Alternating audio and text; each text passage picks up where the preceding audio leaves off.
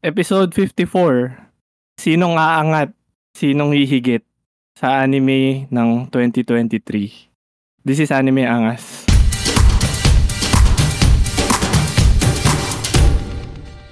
So hello, si Duckbird ito at yan, kung napakinggan niyo yung last episode, naghahanap nga ako ng co-host pero wala akong mahanap. Pero naghahanap pa rin.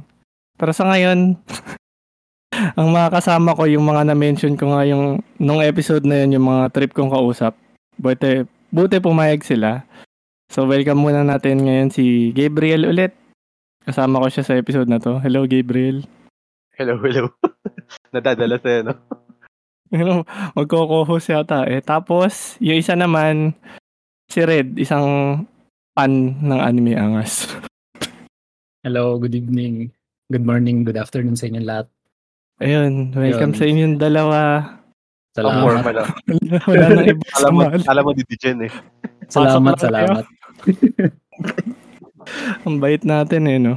Ayun, pero open mic to ah. Tsaka sa mga nakikinig live to sa Discord server nung nirecord namin. Ang topic namin ngayon ay yung results nung botohan na naganap sa Anime Angas noong December 2023. Tapos ito yung Anime of the Year. So pinaboto namin ng mga fans or friends or kahit sinong nakakita nung link na yun kung ano yung top 10 na anime nila nung 2023. Tapos pinatali namin. Tapos ngayon lumabas na yung resulta. So isa-shoutout ko muna yung nagtali at gumawa nung nung mismong form si Sunday, kundi dahil sa kanya wala tong listahan na to. Maraming salamat kay Sunday. Uy, palakpakan to yung Gabriel Jorin. Ang lapit niya. Pakitan niya para mapag-thank you ng formal. Charot. Oh, mamaya baka may sabihin yan. Oh, bigyan mo ng yan. Pag-speechin mo dito yan mamaya. Pwede. So yun, may mga respondents tayo. 50,000 yata. Ang dami nga eh. Ang dami niyang tinali na boto. Hirap niyan.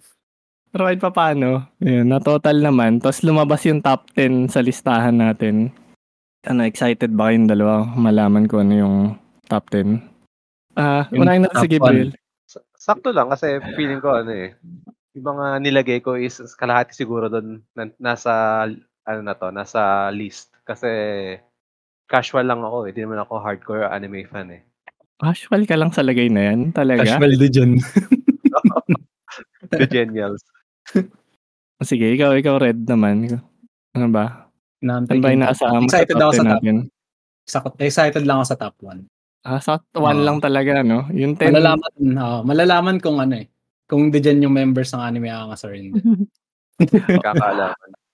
Yun na nga yun. Mostly kasi yung mga bumoto nga naman, syempre may alam sila sa Anime Angas. Parang konti lang yata yung bumoto na hindi talaga natin kilala or hindi wala sa community ng Anime Angas, kaya inaasahan ko nga talaga dito sa botohan na to kung sana maging matinuman lang yung results kasi parang gusto ko iba yung iba yung Anime Angas kumpara dun sa mga normal na community ganun, na parang hindi puro degen yung anime ganun or basta yung mga trip ko, kaya mostly sana sa top 10 na to gusto ko sana yung mga binoto ko din. Kaso mahirap naman ipilit yung gusto ko din. Kaya titingnan natin. Pero ayun, spoilers. Alam ko na yung top 10. Itong dalawa, si Red at si Gabriel, di pa alam. Ang makakaalam pa lang ng top 10, si Sunday tsaka ako. Siyempre, ako magpe-present. Kailangan naka-ready eh. Tsaka dinoble check ko din. Kaya bahala na kayo magulat. Tapos, may mga nag-tie din tulad nun dati. So, yun. Hindi lang talaga 10 sa listahan to. So, ayun nga din pala. So, open mic to. Posible kasi dun sa top 10. Well, hindi namin binoto ni Gabriel, ni Red, or ako. Tapos, wala kaming kaalam-alam sa anime na yun. Bigla lang pumasok. Kaya kung, in case, binoto nyo yung anime na yun, at saka mas madami kayong alam kumpara sa aming tatlo kasi hindi naman namin makukover talaga lahat. Pwede kayong magsalita dito. Kaya kung gusto lang or may violent reactions kayo, tirahin nyo lang. Kasi mostly sigurado nararamdaman ko sa dalawang to baka I-diss lang natin, itatrash yung mga ano eh. Mabayin nakapasok na namin ganun. Oo, awayin nyo kami pag di kayo sang-ayon sa ano namin. Sa mga sinasabi namin. Awayin ko ng ganun eh. So you mentioned, casuals nga lang kami. So, alam namin yung mga papasok dito. Ano? Hindi namin bet. Hindi pa dapat casual nga. So, dapat casuals lang din yung lalabas. Pero tingnan pa rin talaga natin. So, eto, bago talaga magsimula yung top 10, ano ba yung naging criteria nyo dun sa pagpili ng top 10 nyo? Bumota naman kayong dalawa, diba? Gabriel, tsaka Red. Si Red muna. Ano naging criteria mo dito? Wala, ano lang to, personal preference lang talaga. Kung saan ako pinaka nag-enjoy dun sa mga pinapanood ko. Pwede. Ikaw, Gabriel, paano ka naman bumoto dito? Yung mga talagang tinapos ko talaga last year. Kasi marami akong anime na pinanood last year na episode 3 pa lang, dinrap ko na. So, nagkamap ako ng mga talagang tumatak sa akin na kapag pinanood ko siya ulit ngayon, may enjoy ko pa rin. Pwede. Maganda mga ano. Siyempre, sigurado, yung top 10 natin niya, yung bias na bias tayo. Pero ako yata yung criteria ko dito, medyo hindi ko binoto yung mga yung mga anime na umulit lang. Yung quarry season 2 ganun, yung continuation lang. Pero napaisip din ako dun eh. At saka maganda kasi sa listahan ko naman, naisip ko din, maganda yung bagong anime lang sa year na to. So may nilagay ako na ganun. Tsaka may nilagay din ako na baka yun na rin yung last time mo makapapanood yung anime sa 2023. Parang yung mga anime talaga nag-define ng 2023. Yun yung naisip ko sa listahan ko eh. Yun ang ginawa ko. Pero hindi naman listahan ko pag-uusapan natin eh. Listahan natin lahat. Kaya sabi mo nga diba no? Ang Anime Angas is atin siya. Oo nga, atin nga. Ay, pasok mo pa yun. Kaya nga, ito na. So, sisimulan na agad natin yung top 10. Mamaya nga pala may paraffle tayo. Yung mechanics ng raffle, kailangan na binoto nyo yung top 1, tsaka kailangan umuo kayo. Ganun lang yun. Kaya after pa nung episode. Ano mapapanalo na nila? One Piece Chicken. Secret. Yung Viva daw, yung guest daw dito. Yun. Gusto ko yun, Viva Max Premium. Marami kang backlog. Oo. Bahala na. Kayo na bahala magbigay nung price. Pero sige, simulan na natin sa top 10. Game na. Yeah, game. Game. Ang number 10 anime ay... Pindutin ko na nga to. Okay. Ayon sa results, ang number 10 na lumabas, Bleach, Thousand Year Blood War, yung The Separation. Bale, next, part 2 to nung Bleach final season na lumabas, last year. Tapos tumuloy lang siya ngayon. Kung di ako nagkakamali, July yata lumabas or October. Ay, di ko na talaga alam. Basta lang siya, continuation lang. Tapos meron pa next episode sa susunod. Ay, may next, hinati pa niya ulit. Pagkatapos, magkakaroon pa next year yata. Ay, this year. Yung second part parang ganun. The second part na to eh. So, parang 83 parts yata nila. Hindi ko sure eh. Kasi yun, hindi ko alam ba't naboto to. Hindi ko alam ba't binoto mo ba yan? Binoto ko to pero mababa. Gulo ko eh, no? Ikaw ba, Red? Pinanood mo ba yan? Hindi. Pinanood ba sa inyong dalawa na ito? Wala, hindi.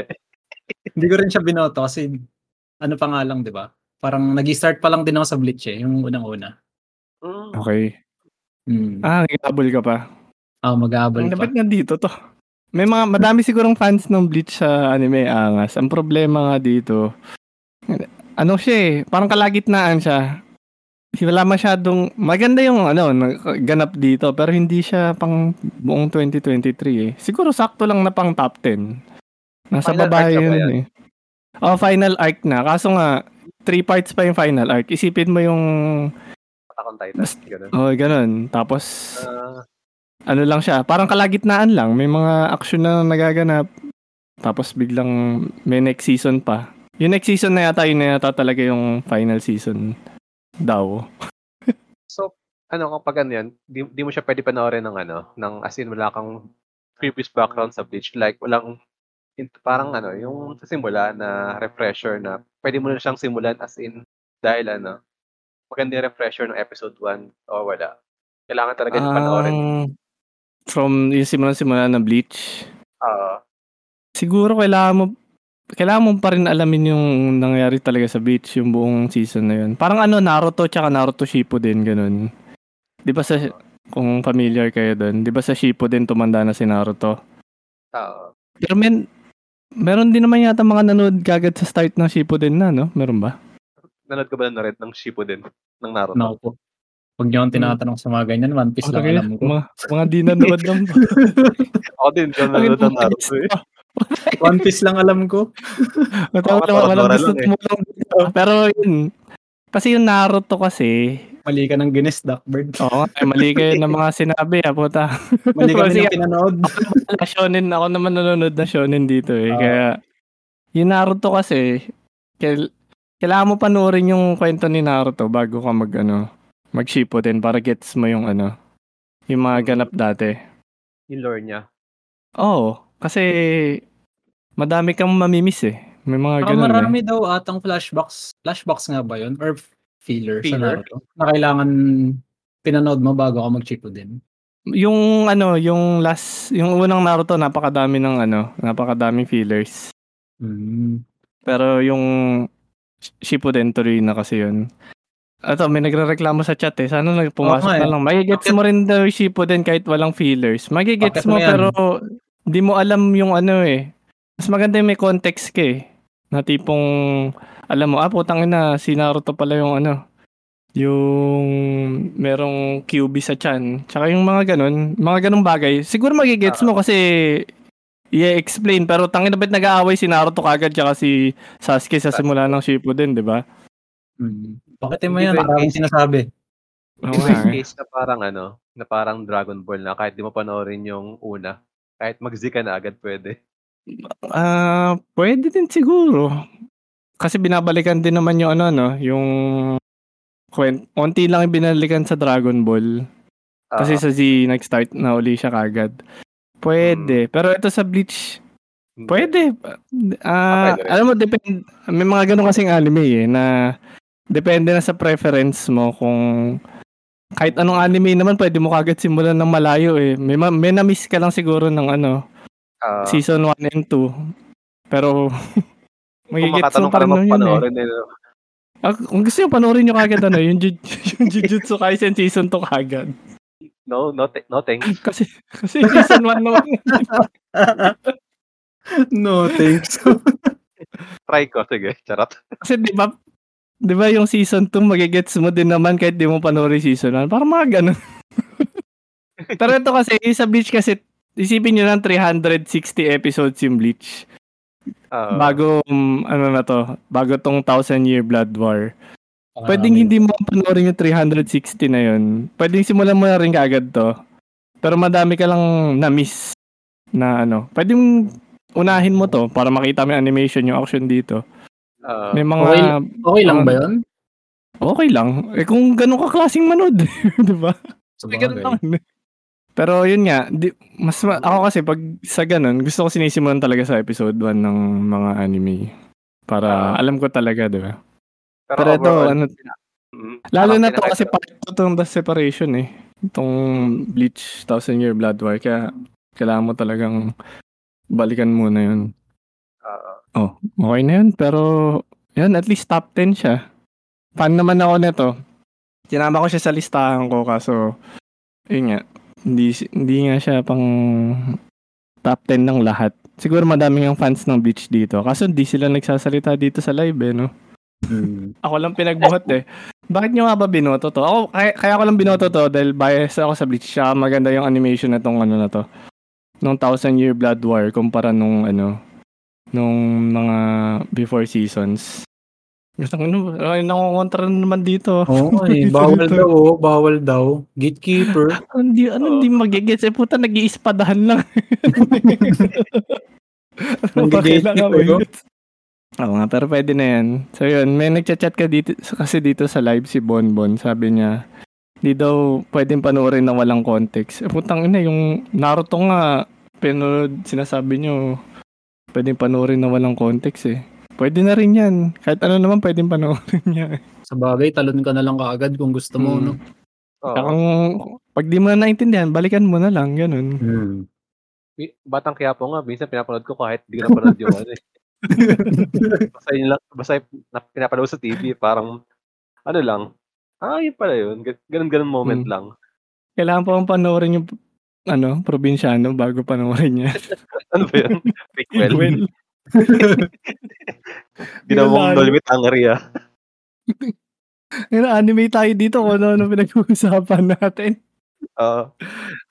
Pero yan, yun na yung top 10. Okay na siguro tayo dun. Hindi pala mahilig sa... Parang napansin natin tuloy yung dalawa kong guest. Hindi mahilig sa shonen masyado. Wala ba? Tapos sige. Ako lang pala mahilig. Malaman na agad. Ano ba yan? Naku, delikado yan. Oo, top 10 pa lang. Na-reveal agad ah. Pero yun, basta in case kung may gusto man magsalita, kung kasi yun nga, titirahin lang ng dalawang to yung yung list eh. Yung genre. Hindi, tulungan niya na lang kami pag di namin alam. Tulong na lang. Kasi yun nga si Red, fan ng One Piece lang. So, yung One Piece long running yun, imposibleng maisama sa yun. Anime of the year yun. Unfair. Anime of the decade, mga pang ganun yun eh. Huwag matagalan talaga eh. Kaya hindi pwede. Sa 2035 siguro, pwede na. Kasi may remix pa eh, no? Oo. Hanep eh. Okay na tayo sa 10.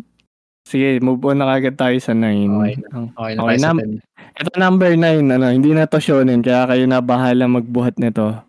At saka tong number 9, hindi ko napapanood pa. So, ang number 9... sa Anime Angas Anime of the Year ay Skip to Loafer. Okay.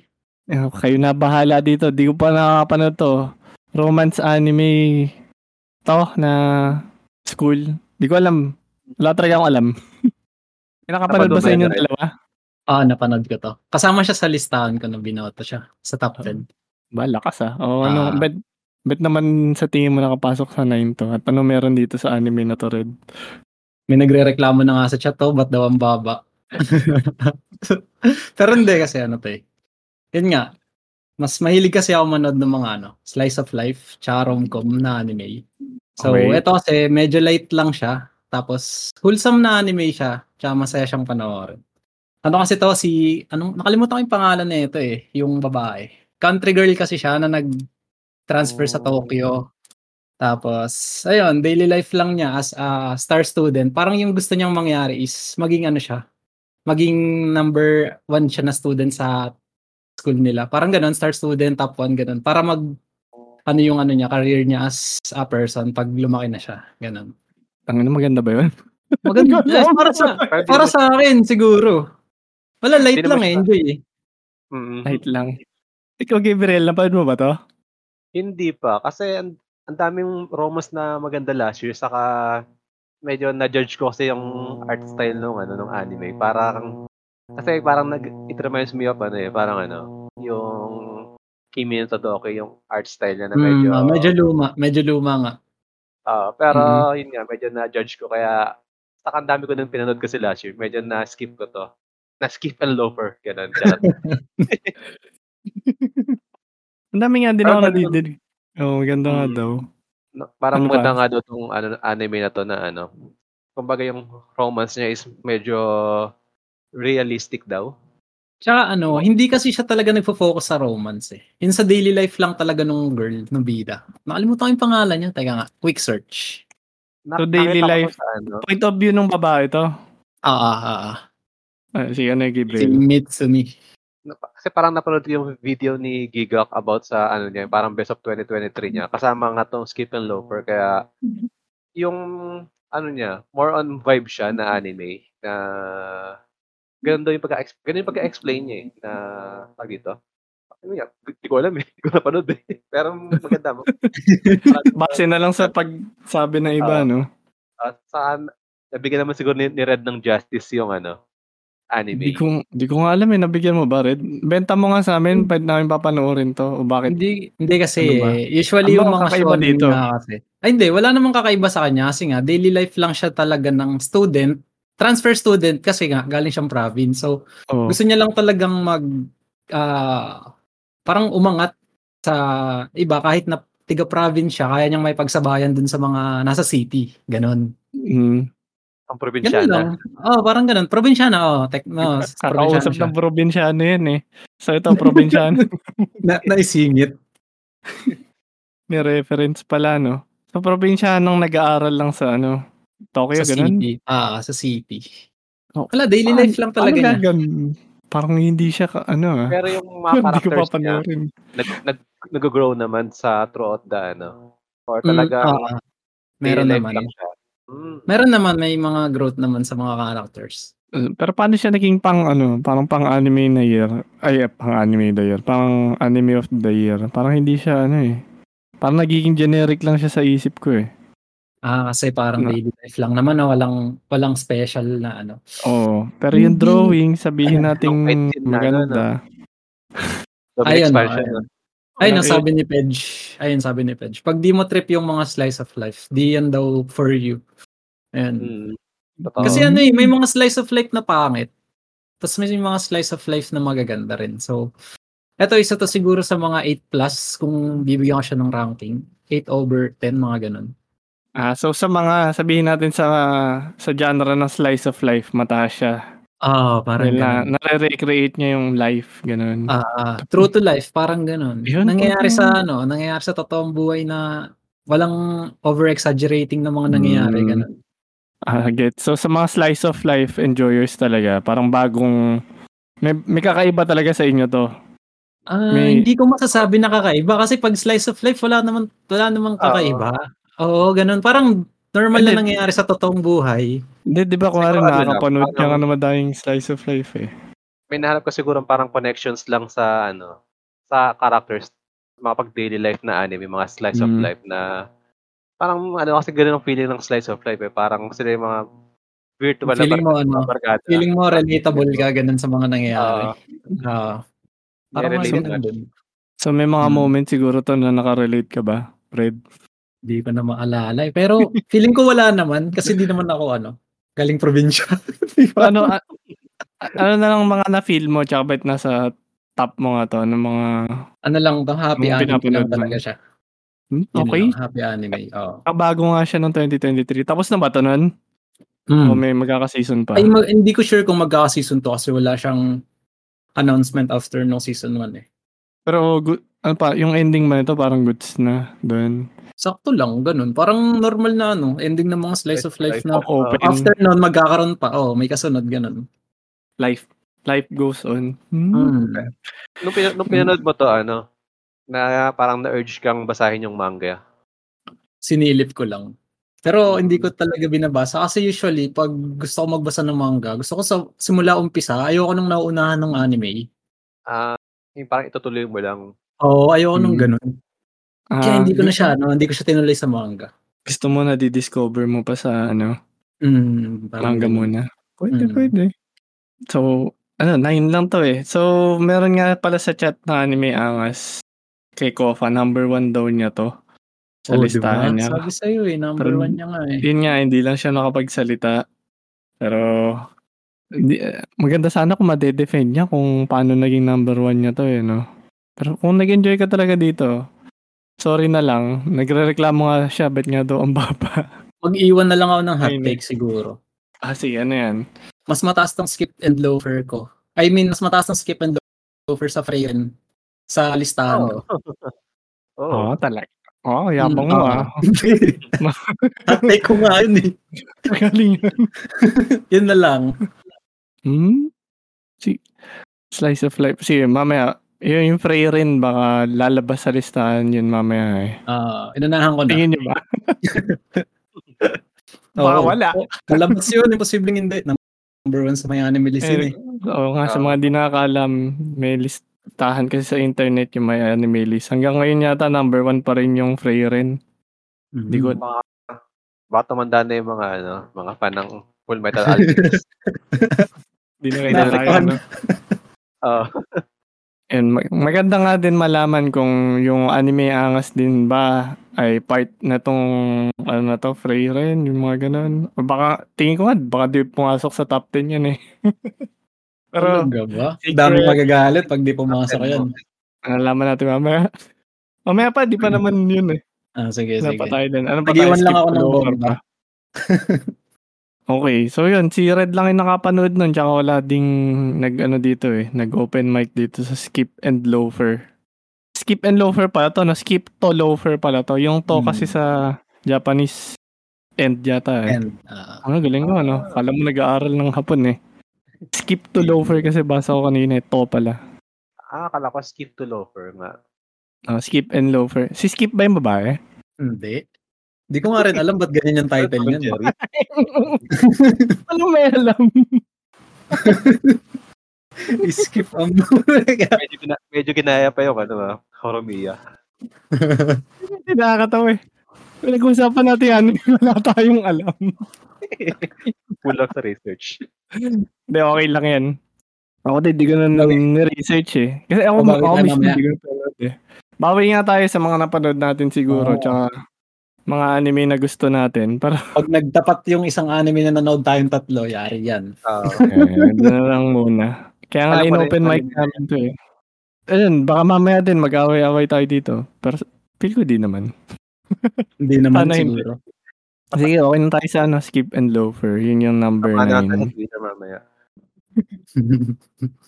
Eh, ano lang tayo. Civil lang usapan dito.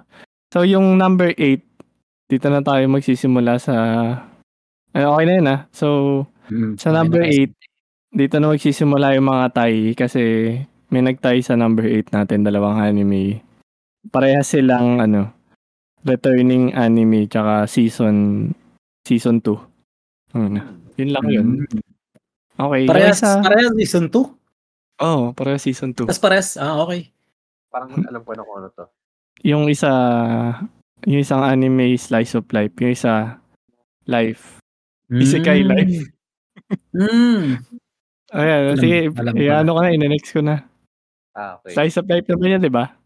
Okay, nagtayo sa top 8, Spy Family, Part 2, tsaka Mushoku Tensei, Jobless Reincarnation, Part 2. Parang hindi naman deserve ng Spy Family, idikit sa, ano, sa anime of the year. Hindi, idikit Mushoku Tensei. Parang... ang layo, no? Diyan nga ako nabibwisit sa mga listahan na gagawa ko dito. Kapag may nagtatay. So, parang naglalaban silang dalawa. Parang nag-aagawan sila ng spotlight sa top 8. Kasi tayo eh. Oo. Ganda na lang. Huwag na natin pag-usapan yung isa. Yun nga eh. Ganun lagi yan eh. Parang pangit naman yung isa, bakit ba nandito to, ganun. Tapos, mas nagbabias tayo dun sa isa. Ganun yung lagi nararamdaman ko, lalo na yung mga dati nagtitriple tie pa. Mas gusto ko yung isa sa tatlong to eh. Mga ganun. Kaso sa scoring nga, magtatay talaga eh. Hindi, kung odd number siguro malabo. So ano, sige, ganito na lang. So, total, tatlo tayo dito. Ano sa tingin yung masaangat dito sa dalawang to? Mushoku. Oo nga eh. Mushoku, putik. Kawawa naman yung Spy Family. So sige, simulan natin sa Spy Family. Bakit? Mas gusto mo yung Spy, Gabriel? Oo, hindi ko nga pinanood itong ano eh. Yung Jobless Reincarnation. Sabi sa'yo pag-aaway talaga dito. Hindi, eto lang kasi yung Spy parang ano, for me ano siya eh, sitcom na ano, na anime.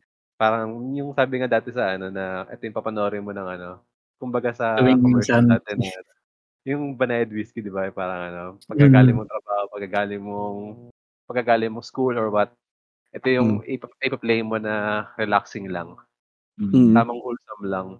Saka itong ano Spy Family ano for me nasa ano siya legendary status, di man legendary, I mean ano parang nasa ano na siya kumbaga nasa mainstream.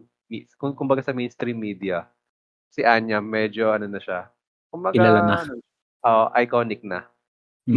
Parang mga Mickey Mouse, parang Goku na, no? Hindi naman Mickey Mouse, medyo ano naman. Kumbaga nakagawa na siya ng ano, sarili niyang pangalan. Mahabol. like yung mga nakikita ko sa mga TikTok ganyan, parang sa train ng Japan, tapos may mga happy meal sila ng Spy Family. Kumbaga, nakikater siya sa much larger audience. Kasi pasok niya talaga yung yung demographics ng ng kumbaga bata hanggang maranda, ganyan. Compare dito sa Mushoku, parang kinikater lang siya sa mga degent. Parang magkaiba lang magkaiba lang naman siguro yung target audience niyang palabas na yan. Hindi ko kontra, Hindi ba? Hindi ako kontra. Tama naman yung sinabi niya yun nga, yung target audience nga ng Spy Family is pang general. Yung Mushoku is pang degen. Kasi halos lahat, hindi ko naman sinasabi na halos lahat. Parang konti lang din yung nanonood ng mga Mushoku na na anime. Yung mga nasa kailaliman na ng anime world, yung mga mahilig sa anime. Sa bagay, may term sila dyan, yung parang niche audience, parang ganun. Niche ba? Yung kung tama yung word ko. Ang English baka kasi. Na ng ng mga isikay. Ano yan, Gabriel? Yung mga mahilig na sa isikay, Saka sa mga, digen. Mihina yung boses mo, kaya reklamo mo. Mihina ba? Oo. Ano yun? Ano si Red na? May sinasabi si si Paige. Si Paige. Si Paige. Ano yan? Only enthusiast lang ang makaka-appreciate sa Mushoku as of now, pero it's good na nasa list siya. And only few people rin.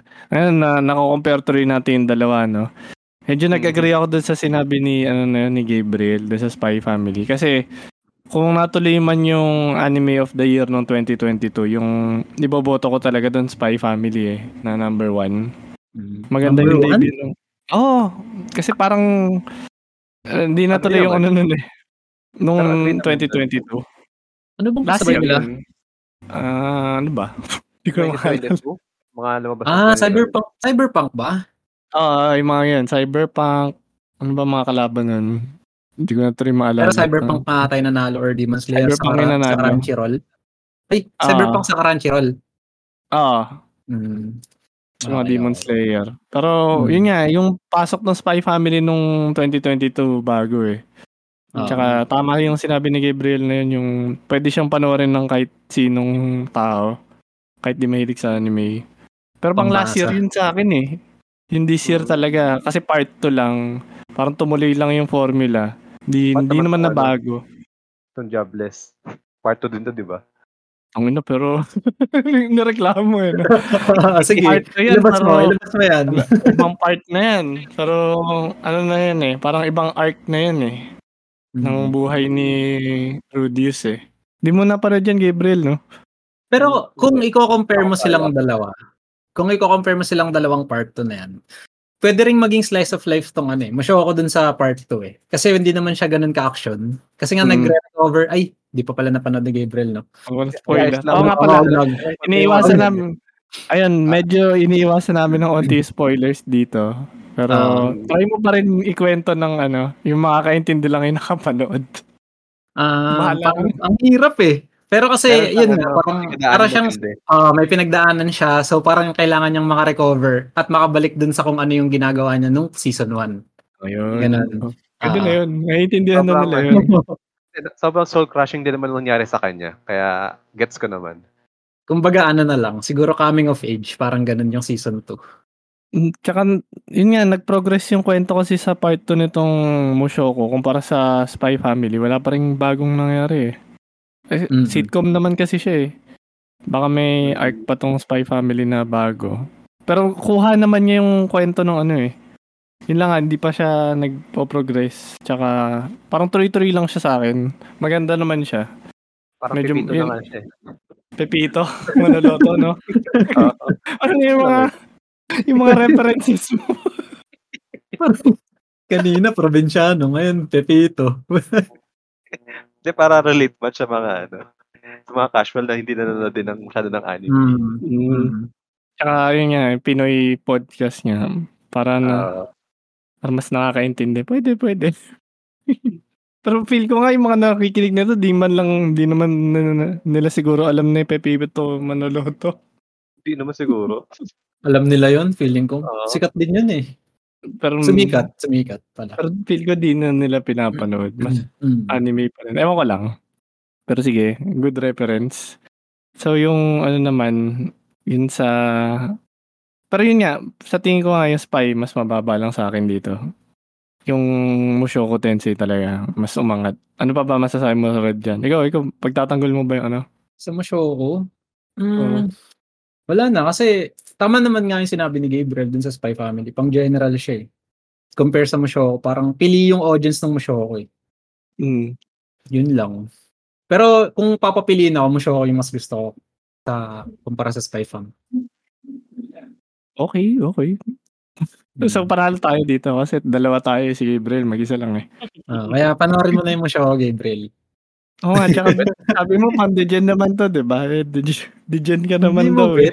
Okay lang yan. Magugustuhan mo rin yan. Parang naguguluhan niya ako dito sa'yo, Gabriel, kasi di ba nahilig ka din manood ng isekai, mga ganun, tapos slice of life. Hindi ako fan ng isekai. Mas kung sa mga degen, mas prefer ko yung mga ano, slice of life na degen, yung mga ecchi na ano. Pero hindi mga gantong isekai. Kasi ano eh, kumbaga parang layered. Parang gimmick niya kasi patong-patong na. Isekai na tapos may harem. Tapos meron pang mga ecchi na fanservice. Parang... napakarami kasing isekai eh. Napakaraming isekai. Kaya parang kung papasukin mo yung isekai world, parang ang dami mong pagpipilian tapos di mo alam kung saan ka mag-uumpisa. Sobrang gulo. Feeling ko lang, ganun yung mga ano niya. Parang ikaw nagsabi, Gabriel, nun, di ba? Yung parang nanonood ka lang ng isekai para nood lang. Once season. Parang ano lang. Kumbaga ano ko lang. Parang seasonal dose na ano. Yung kailangan ko ng isekai intake ng ano ko. Intake. Pero yung mga ano nga, sabi ng mga fans niya daw, itong Mushoku nga daw yung umaangat naman sa isekai dyan. Genre na. Tsaka isa siya sa mga isekai na ano, hindi ko binitawan mula season 1. Though season 2 pa lang naman, hindi naman siya ganun gaano. Kasi yung Overlord tsaka Danmachi, hindi ko na pinanood yung season 2 eh. Pero baka balak kong ano, balikan. Magulo yung sa Overlord tsaka Danmachi nga kasi. May mga isekai nga din ako din, rap eh. Parang maganda naman yung simula tapos biglang ano, gumugulo na sa season 2. Parang sakit na nga din ang isekai yun eh. Ikaw ba, Gabriel? Di ba nanonood ka din naman na isekai? Ano lang. Content lang. Pang-detood lang saglit. Diba? Tapos di mo tatapusin eh. Parang may ganun siya. X niya lang. May isa lang akong isang isekai na pinod na binoto ko dito sa year na to. Pero ewan ko kung papasok siya. Kailangan pa pangitan or pag lumabas na lang. Gusto mo, total sinilip ko naman yung listahan, ano? Basta sigurado ang isekai yan, ha? Isekai ito. Sige, kasi itong listahan niya na to, kung isipin mo, yung Mushoku Tensei nasa top 8 lang. So, dapat mataas talaga to sa mga isekai. Kaya sa tingin ko, wala na yung sinasabi mo na yan. Yung farming life in another world. Yung cooking, ayun ba yun? Iba ata yan. Yung ecchi ata yan. Slight lang, pero hindi siya ganun ka-over the top. Parang wala akong naalalang sobrang dude dito sa anime na yun. Pero kasi more na siya eh. Pag relaxing lang siya na ano. Kung nakapagdaro kayo dati ng games na ano, yung Harvest Moon. Parang farming sim. Farming sims na game. Siya? Parang mga Stardew Valley ganyan. Parang ganun yung feeling niya. Kaya medyo, din kasi ako eh, parang farm boy dati na lumaki ako sa probinsya sa bukid. Kaya medyo may relate match. Napasok mo pa honorable mention agad Sa top 8 pa lang Pero yun lang nga yan. Sige, maganda na rin. At yun nga din, yung cooking na isekai, wala din. So wala nang, spoiler na, wala nang isekai sigurado sa listahan. Yata. Pero yun, kasi yung Jobless Reincarnation niya. Oo nga, parang top isekai talaga yan, Mushoku. Ano yung Gabriel? Yung Oji-san from the... Oji-san? 2022 ata siya? 2022 yun eh. 2022 yun eh. Wala sa listahan yan eh. May mga anime na ano, Yun nga pala, doon sa mga nakikinig mo nito, yung botohan kasi dito, sa isang taon kasi halos 50 ang anime yata ay 50. Halos 200 plus. Ayan. 200 plus ang anime na lumalabas sa isang taon. Eh, ang hirap naman pagbotohan. So, ang ginawa na lang namin, nag-nominate kami ng mga anime. Top 8 pa lang, nag-honorable mention na yun, no? So, sige, singit ko na lang din. Nag-nominate kami dito sa Anime Angas. Pinag-nominate ko sila kung ano sa tingin niyo yung mga anime na dapat isama sa listahan ng pagbobotohan. Ganun lang. So, kung di ako nagkakamali, 37 yung pumasok. So, ito yung sa tingin namin deserve at least top 10. Pero meron mga anime pa rin na hindi namin na-nominate kasi di namin napanood. Ang bobo natin eh, no? Oo nga eh. Alam ko na yung tinutukoy mo. Sabi ko na agad. So yun, honorable mention ko ngayon. Yung Shangri-La Frontier, di ko napanood dahil... tayo na yan. Kasama dapat talaga yan. Siya lang yung kulang para pumasok eh. Isekai. Hindi siya isekai. BRMMO. Basta sa ibang episode namin pag-usapan niya. Sa ibang episode na lang. So, honorable mention na lang siguro. So, in case man, yun nga, hindi na-nominate, pagpasensyahan nyo na lang kami. Sorry, hindi namin napanood eh. Kasi last season talaga madaming maganda eh. Dami talaga. 10 yata yung pinapanood ko buong season na yun. So, yun, may mga na... Ngayon ko pala nga hinahabol yung... Yun, tulad ng Shangri-La. So, sorry na lang. Ayun, hanggang na. Top 8 pa lang kung ano na pinag-uusapan natin. Ito, nagpahabol pa na honorable mention si Prox. Wala na mamaya. Honorable mention, yung Ragna Crimson din daw. So yun, feel ko talaga mga popular anime lang din yung nalista namin. Sa susunod siguro kung ano, kung may reklamo talaga kayo, ano na lang, nominate na lang din kayo. Nominate kayo. Para makita natin. May mamimiss talaga kami eh. Tsaka tingnan nyo, kaming tatlo nga, di pa rin namin makakover yung buong ano, mga anime. Nagrurunong-runungan lang doon sa iba, no? Ayan. O, sige, okay na tayo sa top 8. Okay, dapat yung matagal talaga sa top 5 eh. Pero sige, tuloy na natin. Ang top 7. Kasi naman siya ako eh. Oo nga eh. Dapat nga mataas eh, no? Pero okay lang yan. Etong top 7, isa lang. Yung simula dito hanggang dulo, wala nang magtatay. Ang masasabi naman sa anime na to, isa to sa anime na mataas sa listahan ko. Tsaka, since open mic naman yung Discord, pwede kayo magsalita saglit. Pero sana saglit lang. Alam nyo na siguro kung sino. Alam nyo na kaya kung anong anime itong minimension ko na to. Season 2 din siya. Last year. Pero, yun nga, sa botohan, top 7 lang siya lumabas. Ngayon na, wala nang hula-hula. Ilalabas ko ng top 7. Ang number 7 ay... Yun ba yan? Ay! Hindi pala. Number 7 ay Vinland Saga Season 2. May mga... Tatanungin kagad natin si Gabriel, napanood ba niya to? Hindi. Okay, sige. Ano ka muna? Pause ka muna, Gabriel. Yung Red, napanood mo ba to? Oo naman, napanood ko yan. Si Thorfinn. I want to be Thorfinn. Alam niyo na siguro kung bakit. Feeling ko na alam ko kung bakit siya number 7 lang. Ay, talaga. Feeling ko lang. Sino ba gusto magsalita dito sa ano? Kung bakit number 7 lang tong Vinland Saga?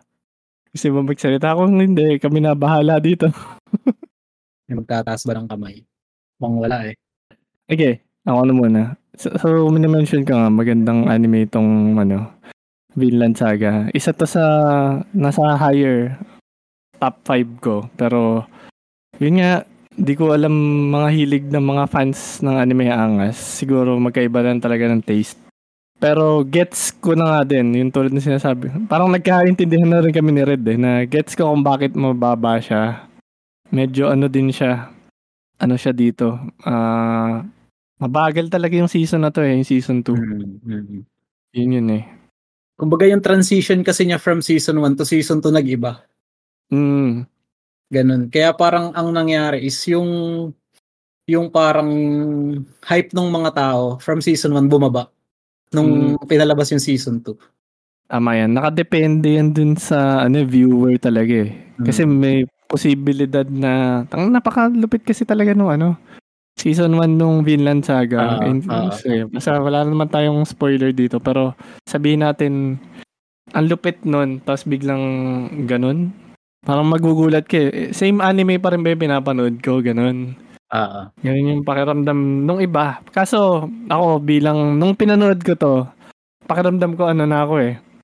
Mature, ganun. I have no enemies. Parang nagbago din pananaw ko nung pinanood ko tong anime na to. Kaya nga sinasabi kong nasa taas-taas to nung last year ko. Tapos biglang So, ayun, open mic to. So, may nag-raise hand. Pero ewan ko kung, yung mod na natin, bahala magpasok ah. So, may gusto kong sabihin sa Vinland Saga Season 2. Kaya ba? Okay, pasok ka daw. Ano masasabi mo dito sa Vinland Saga Season 2? Pakilala mo na saglit ah. Bago Huwag mong alisin yung raise hand mo para maka-accept na Yan. Uy, malis. Ayan, dalawa sila. Hello. O, isa muna. Pakilala muna. Tsaka sa caller natin. Ano masasabi mo dito sa Vinland? Tsaka sino ka? Hello guys. Ako nga pala si Tan Black, average anime enjoyer and internet tambay. Welcome. Thank you very much. So, opinions on Vinland Saga Season 2. So, I understand as everyone said, Vinland Saga Season 2 is really slow. And compared sa season 1 na ang daming action, ang daming fighting scenes, which is like what you would typically expect from a supposedly shoujo anime. I don't think it falls under shoujo. I think it falls more under seinen. Yeah, seinen. So, pero season 1 seemed more like a shoujo kind of vibe since kasi shoujo po ba yun? Shoujo ba? Shonen pala yun. Shonen. Huwag niyo ako i-cancel. Okay. Shonen yan. Pagkakabahan. So, shonen. Anyway. So, what was I? Ayun. Okay, back to season 2. So, the reason why nag-change siya ng pacing is because the whole message of the show is more on teaching that war is wrong and it hurts people. So basically, it is a show promoting peace and normalcy of life. Because if you've been paying attention on season 1, Thorfinn, let's just summarize it na Thorfinn on season 1 was vengeful. He was blinded by his hate because the entire season all he wanted to do was kill Askeladd to avenge his father. Yun. Pero by the end, he didn't accomplish that. And then he lost his purpose. So season 2 came in. Now on season 2, nagkaroon siya ng awakening na he was so blinded by his hate. Hindi niya napansin na ang dami na pala niyang sinaktan na ibang tao na those people also had their own lives. They also had their own families. They were also father for their own children. And then he basically didn't notice that to avenge his own father, he na pala took other people's fathers along the way. So, ayun, na-guilt talaga siya dun. And season 2 kind of emphasized the fact na Thorfinn kind of learned the quote of his dad, si Thor's, na you have no enemies. Because by the end of it all, there's no bad guy in a story. It's just your side of the story you understand that makes them look like a bad guy.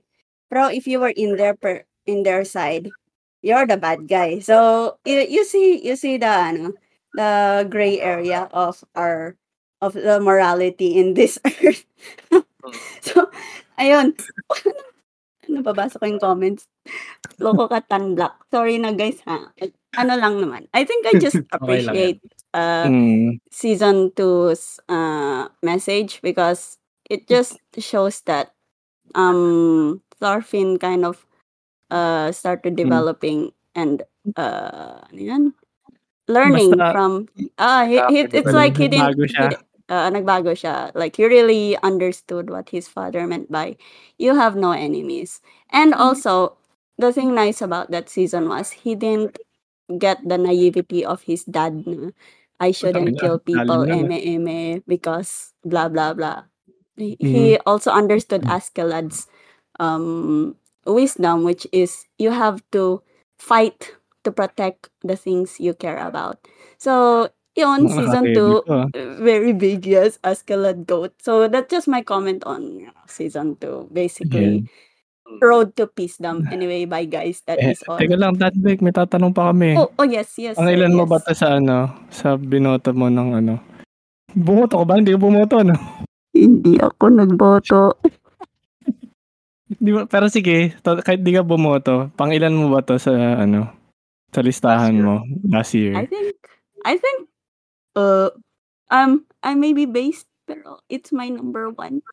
Saan po moto ka? Para umangat sana to, no? Ang dami sinabi. Sorry guys, sobrang busy kasi din ako. I think kasi this show kind of became a therapy for me too as well. Because like, the last few years din, I think I was also blinded by so much hatred and so much confusion and depression, ganon.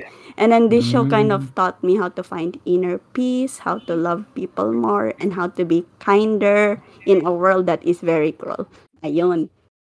Ayan, sige. Grabe, napakalalim. No comment na pero ang galing. Oo, napakalalim. Sige, salamat din sa pag-share mo doon. Okay, bye. Thank you. Umalis agad. Thank you sa pagsama. Ayun, sana naintindihan nyo kung bakit ganun kalupit nga yung Vinland Saga. Pero malupit nga naman talaga. Hindi naman kasi siya nga para lang dun sa mga away-away or parang patayan . May character development nga tayong tinatawag .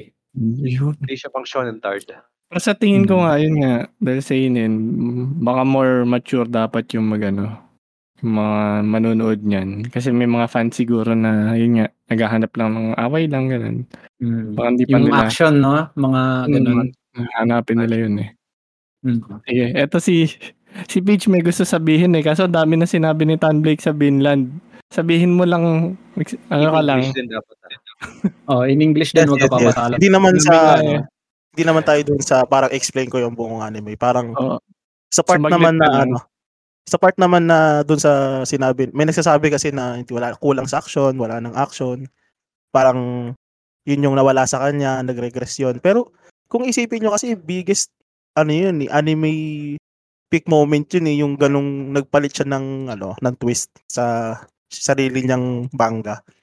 Parang 'di ba yung progress niya from yung anime na parang Attack on Titan, puro away, puro ganun, puro patayan, to something na peaceful and slice of life. Sabi nga nun sa bago nga siya i-release, sabi Farmland Saga mabagal daw, slow paced. Ganun, ang daming ganung moments. Kaya ako medyo nag-hesitant akong panoorin siya dati.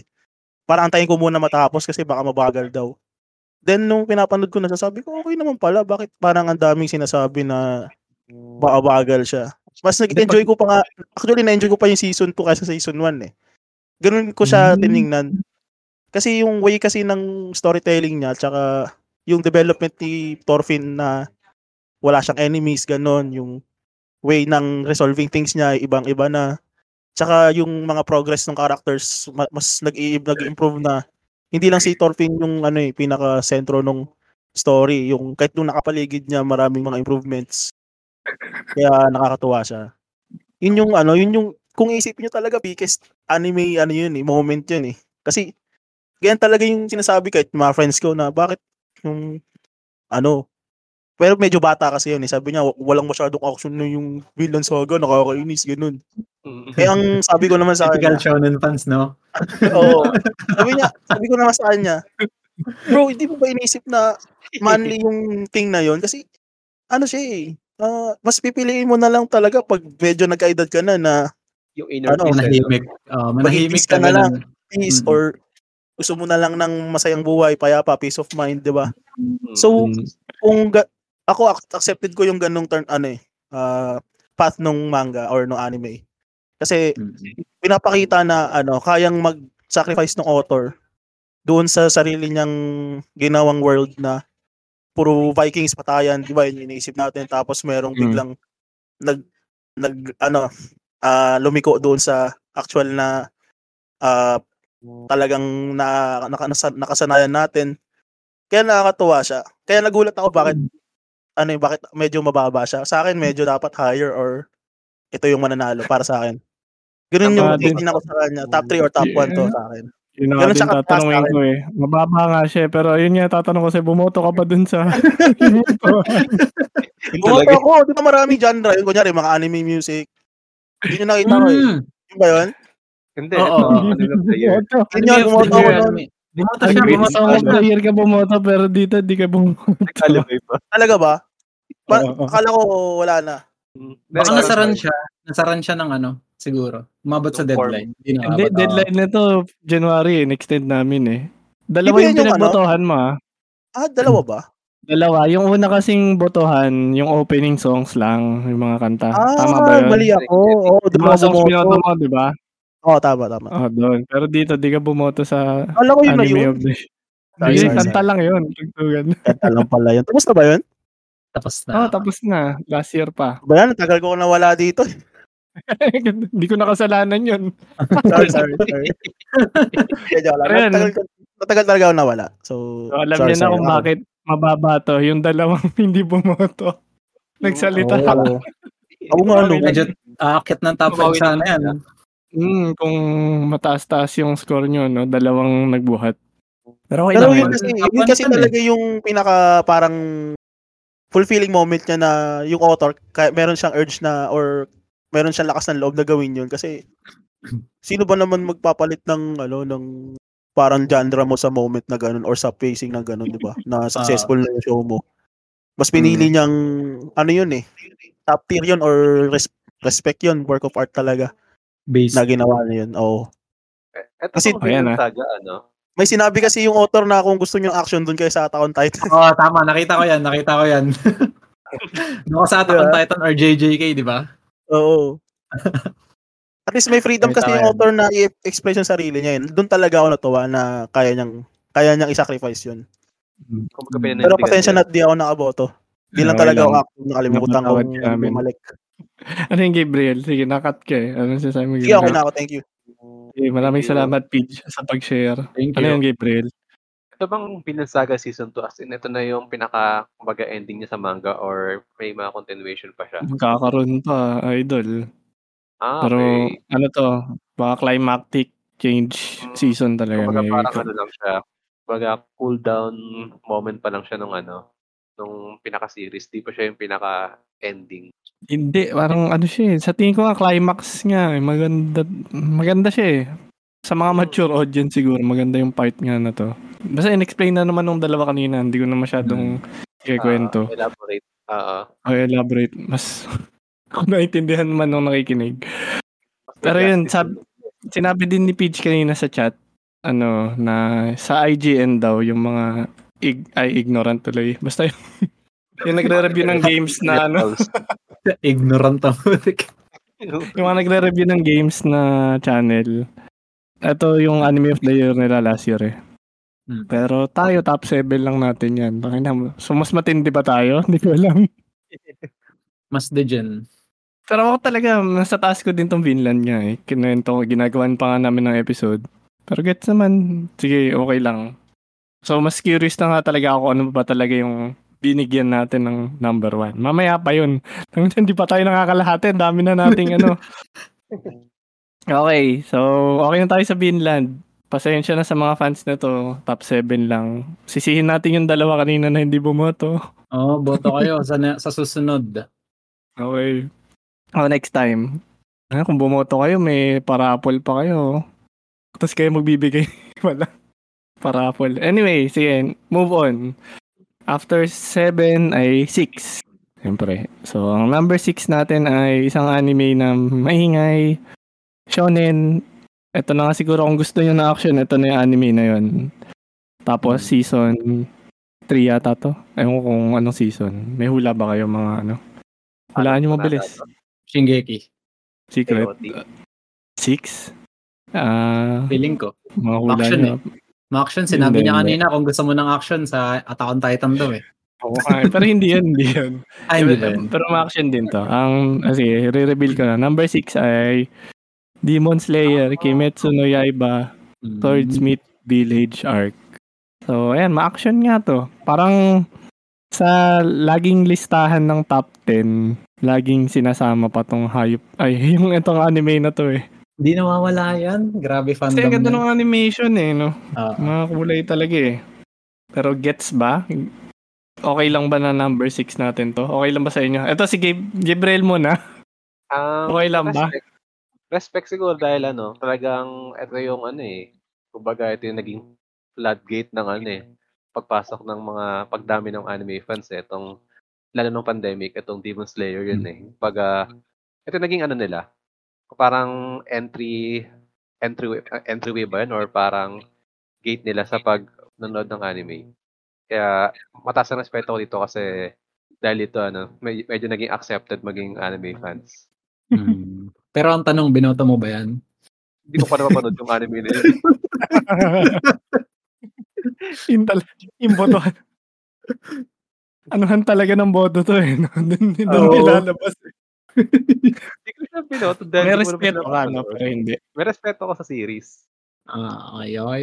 Understandable. Okay naman. Tama naman yung sinabi nga niya. Kasi ito yung anime nga daw na tumalo sa One Piece selling, di ba? Sa manga. Never natalo ang One Piece sa pagbenta ng manga. Pero itong, siguro nga nag-search lang yung anime fans din nun, ano? Kahit hindi pa mahilig sa anime. Na siguro ano din, parang maingay talaga yung ginagawa ng mga tao. Siguro ito yung lumabas na ano, yung mga flashy. Grabe nga kasi yung ano, introduction ng anime na yan, gawa pa nung maganda yung nag-animate. Oh, yung photo mo lang. Dinala eh, dinala kasi eh. Kapit nga eh. Tsaka yun nga, baka ito din first anime ng ibang fans. First anime ko to eh. Hindi ako naniniwala, putek. Medyo klang. Ano nga pala ba yan? Binoto ko to. Mashonen talaga yung mga binoto ko eh. Pero hindi ko na maalala kung pang ilan ko to. Basta, sa tingin ko, ayun na. Kasi, based na lang siguro sa pagboto ko dito, hindi ko maalala kung nasa higher top 5 ko to. Pero feel ko mababa. Kasi, yung story na itong Swordsmith Village, hindi ko masyado na gustuhan eh. Kumpara dun sa mga past arcs ng Demon Slayer. Ang lacking pa siya, tsaka may scenes dito na hindi pinakita yung nangyari, mga ganun. Yung fight scene nung isa, na kala ko tutuloy pa, hindi na pala ipapakita, mga ganun. Ikaw ba, Red, pinanood mo to? Pinanood ko, pero wala siya sa top 10 ko. Mga slice of life. Hindi kasi, hindi ko alam, parang, yun nga, sabi mo, hindi siya ganun kaganda compared dun sa mga second season niya. Hindi siya ganun kahit para sa akin eh. Mas gusto ko pa rin yung yung Mugen Train. Yung Entertainment Village naman sa akin. Ay, Entertainment District pala. Yun, mas trip ko eh. Di ba magkarugtong yun? Hindi. Mugen Train lang. Gagi, magkarugtong yun. Fake fan ah. Ayun ba yun? Grabe to, kaya nga Mugen Train. Diba movie yung kasi Mugen ang ginawa Train. Nila sa Mugen Train, ginawa nila ng movie, tapos ginawa nilang series, tapos dinerecho nila sa entertainment, diba? Hinap-chap nila. Pero baka season 2, part 1 and 2, parang nagulo na kasi ng mga season niya yun eh. Yun yung pinanood ko, yung chap-chap, hindi yung movie. Kaya. Kaya yung sa tingin ko nga dito, season 4 to eh. Ano yun, Gabriel? May upcoming siya movie na kadugtong din ito kasi parang ganun yung ginagawa nila ngayon. Parang ganun nga yung gagawin nila ulit. Chap-chapin movie muna tapos patikim tapos nila. Parang i-replay nila as series. Parang i-chap-chap. Oo. Ganun na style ng anime ngayon eh. Baka dun sila kasi kumikita kasi ibibenta muna nila sa sinihan. Sa sinihan sure kikita kayo. Ako din. Hindi ako nagbabayad kasi sorry na. Tama. Pero tama naman yung move na yun. Good move din kasi dahil yun na nga, tapos na yung manga nito, tapos paano pa nila, tsaka yung pag-animate lang na to, kailangan din ng budget talaga eh. So, siguro para makabawi din, pwede nang sabihin ganun. Sa bagay, oo. Pero yun na nga, Parang yung formula niya, nagawa na niya yung animation na maganda, tapos yung... Kasi story lang talaga, feel ko naglalak lang talaga sa akin story yung Demon Slayer eh. Animation talaga talaga. Saan? Naglalak saan? Sa ano, parang uniqueness, ganun. Ganun. Generic ba ito? No? Ano yung Gabriel? Generic siya, or hindi naman. Medyo. Feeling medyo, ko. Medyo ganun. Na... Nung pagkatapos nung unang season, parang alam mo na ito na naman mangyayari dito. Parang gano'n, next season gano'n ulit. Tapos next season gano'n na naman. Iba-iba lang yung ano, iba-iba lang yung mga players. Palette up lang. Oh, ganun lang. Iba-iba lang yung players. Palit lang ng kulay ng buhok. Pero gano'n yung feeling ko. Pero, parang ano, wala siyang, parang hindi mo siya mahahanapan ng plot twist. Gano'n. Oo, ganun eh. Pero depende na siguro sa hanap mo eh, kung action. Baka ito na nga sinasabi ko, kung hanap mo action, pwede nga ito. Oo, ayan, tama. Maganda naman kasi talaga. Tapos natapos na rin. Pero sa animation quality talaga, nung ano, malupit talaga to. No comment. Eh, anime naman talaga. Kaya, siguro kaya palaging nasasama talaga sa listahan ng top 10. Kasi maganda talaga yun. Makulay eh. Parang drugs eh, parang anak ka, ano eh, no? Hi. Oo, yung pag-nood mo lang na, parang ano nga eh, na, basta ako nga eh, kung nandito lang nga si Boss Toto, kung nasan man siya ngayon. Kung shoutout na lang sa kanya, pero sa pag-nood nga niya kasi, di ba, basta nag-e-enjoy lang, tsaka basta mailaw lang sa screen, ganong klaseng anime lang, okay na. So, entertainment naman kasi talaga anime, kaya sakto na rin to. Pero yun, top 6 lang siya.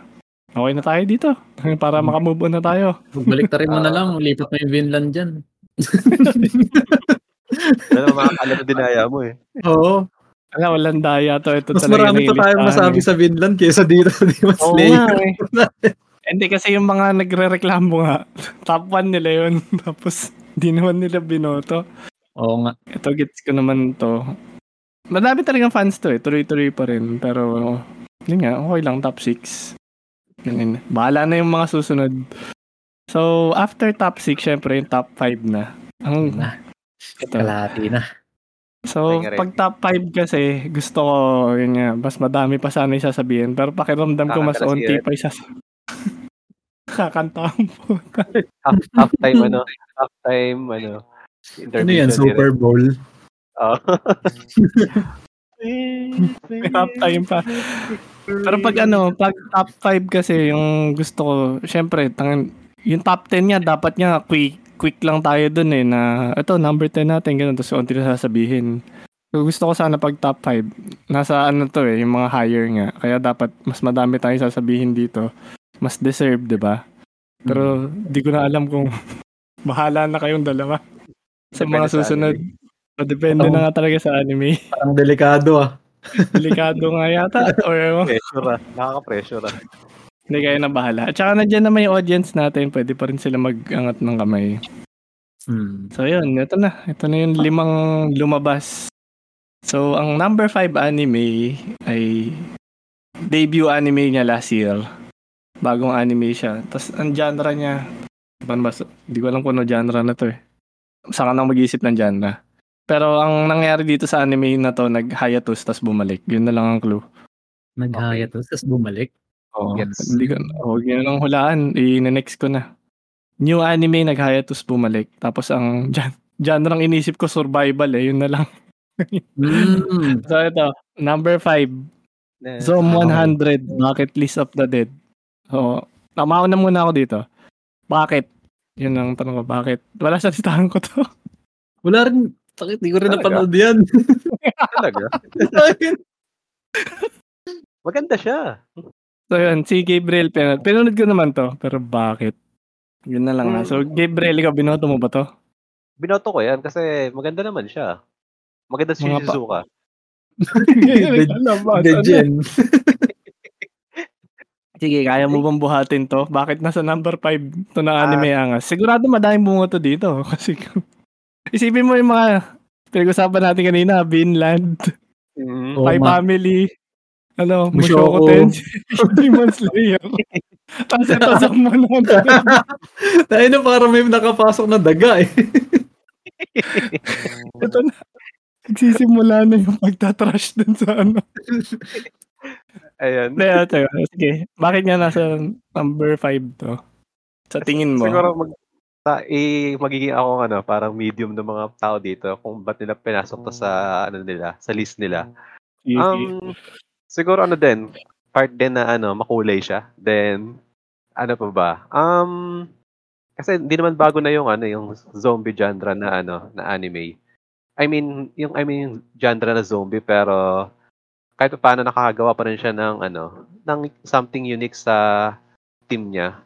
Then yung bida kasi dito is siguro marami dito, siguro dito sa sa server na mga office slave workers ganyan na nakaka-relate na tingin nila para sa kanila tong anime ito na nakapagbigay sa kanila ng parang konting relief na tawa. Sorry. Nakarelate kaya ta rin. Pero patuloy mo man si Gabriel. Tapos, sabi ko, parang relief nga na Di ba kasi, parang dito, yung ironic dito, yung ang team niya is about overworkers. Pero ganun nangyari sa mga dito, sa mga animators ito, kaya naghayatos siya ng Ang nakasira lang dito yung niya yung paghayatos niya. Kasi, ang ganda ng hype dito nung unang nilabas to . In fact, nagkaroon pa nga to ng Netflix adaptation. Na kaya parang feeling ko kumbaga mataas yung expectation dito sa anime. Tapos, okay naman yung niya, storya niya. Mga bucket list, 'di ba? Na everyday, every episode nag-accomplish siya ng Yung feeling mo kapag min-accomplish ka din. Ganun siguro yung dating na May siguro sa anime naman kasi naghahanap din siguro yung iba ng escapism na makaka-relate sila. Tama naman. Teka, Red, hindi mo napanood doon, no? Hindi. Wala ka din masyado alam. Sige, pause ka muna dyan. Nakikinig ka lang pala. Hindi ko kasi siya sinama sa mga watchlist ko nung naran kasi nga naghayatos siya. So sabi ko, antayin ko na lang matapos. Tapos tsaka ko siya papanoorin pag medyo lumog-luwag na yung schedule, watching schedule ko. Sige, pwede mo panoorin ngayon. Tapos na naman So, ayun nga. Ginawa namin ng episode ni Gabriel to yung upcoming anime nung season ba to? Nakalimutan ko nung season to Summer tapos yan. Ito yung, basta nasa listahan natin na papanoorin to. Ano nga siya, maganda nga sana no? Promising siya nun Yun yung usapan natin nun Tapos makulay, may mga ganun Kasi yun, feel ko yung kaya ako din wala sa listahan to dahil naghahayatos yan, nawalan din ako ng nawalan ako ng pake sa anime. Lagi pang delay yung episodes. Oh, nagkaganon, nasira yung niya, yung pag-load mo sa kanya. Yung flow mo, yung ganun, tapos pero yung anime sakto lang Nung pinanood ko siya diba ang tagal ng hayatos niya, parang isang season kasi summer siya pinalabas, tapos tinapos siya ng Pasko. So, may mga pinakita nung, may naman spoiler territory to, pero nung mga bandang huli, may mga pinakitang mga karakter na, pinalabas nga pala to, mga di mo na matandaan kasi, tagal na nung pahinga. Parang kailangan mo pa sa atang ipanoorin ulit para mas ma-appreciate mo. Kasi nung labas yung last episode niya, parang tatlo agad na tinapos na agad. Oh, yun nga din yung nagpapangit na nung pinanood ko yung 3 episode, ay may pakipa pala ako dito sa mga characters na to. Parang ganun. May ganung feeling din akong naramdaman. Sayang nga Pero sigurado may mga fans dito sa Anime Angas na medyo relate na yung mga nagtatrabaho. Tsaka maganda din kasi meron ba sa inyo may bucket list din yung mga gustong gawin sa buhay, yung mga ganun? May nakarelate ba sa inyo dito? Nakarelate ka ba, Gabriel? Sa mga pag-bucket list? Wala naman. Hindi pa naman ako mamamatay so... Kailangan ba? Diba, kahit lang, goals lang, di ba? Parang kasi ito parang goals lang ito Naalala ko kasi yung yung pelikulang The Bucket List Kaya pag may bucket list, automatic sa akin, mali-dead na. Baka last will yung sinasabi mo mga references mo last will, testament, mga ganun yung sinasabi mo Hindi ko lang yung bucket list. Hindi na naalala ko.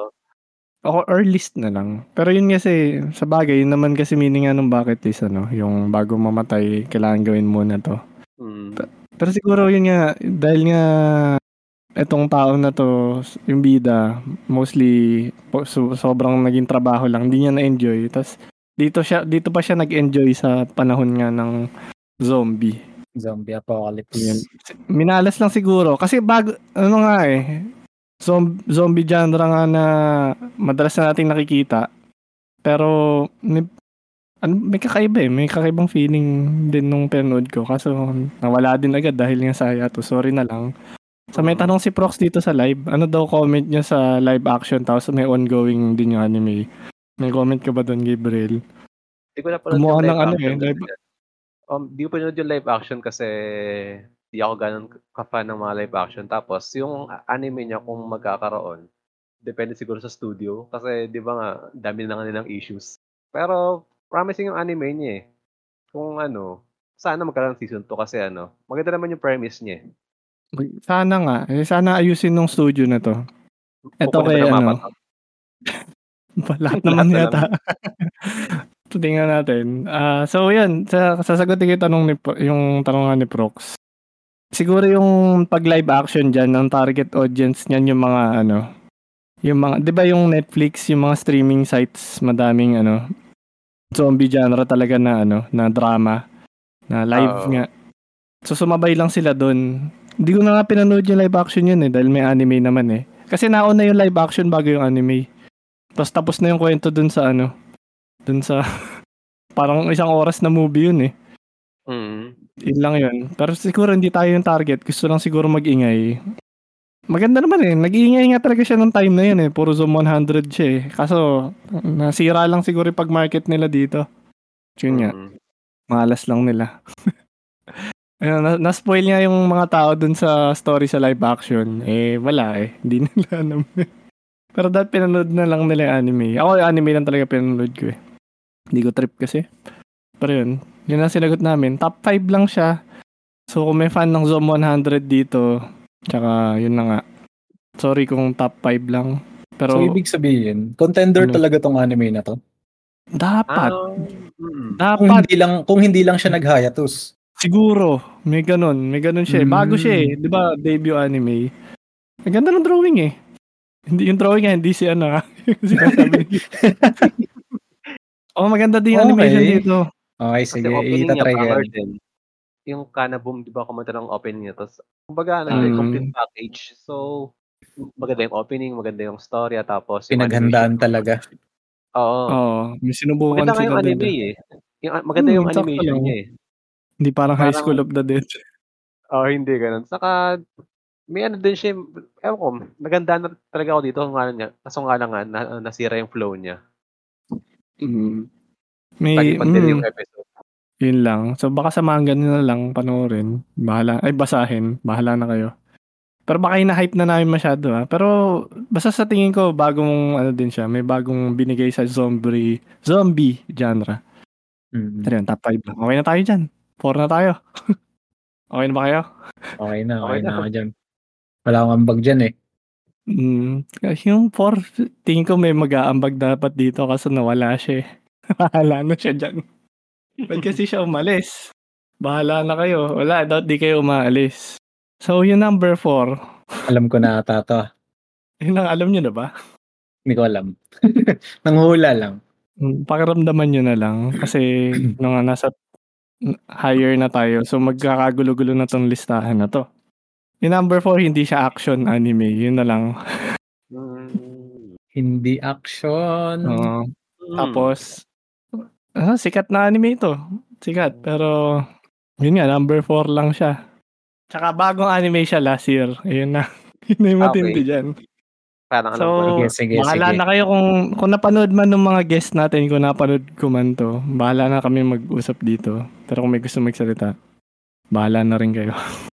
So, number 4 ay Isekai. Hindi pala Isekai. Oshi no Ko. Oshi no Ko. The Idol's Children. Uwian na daw. Uwian na.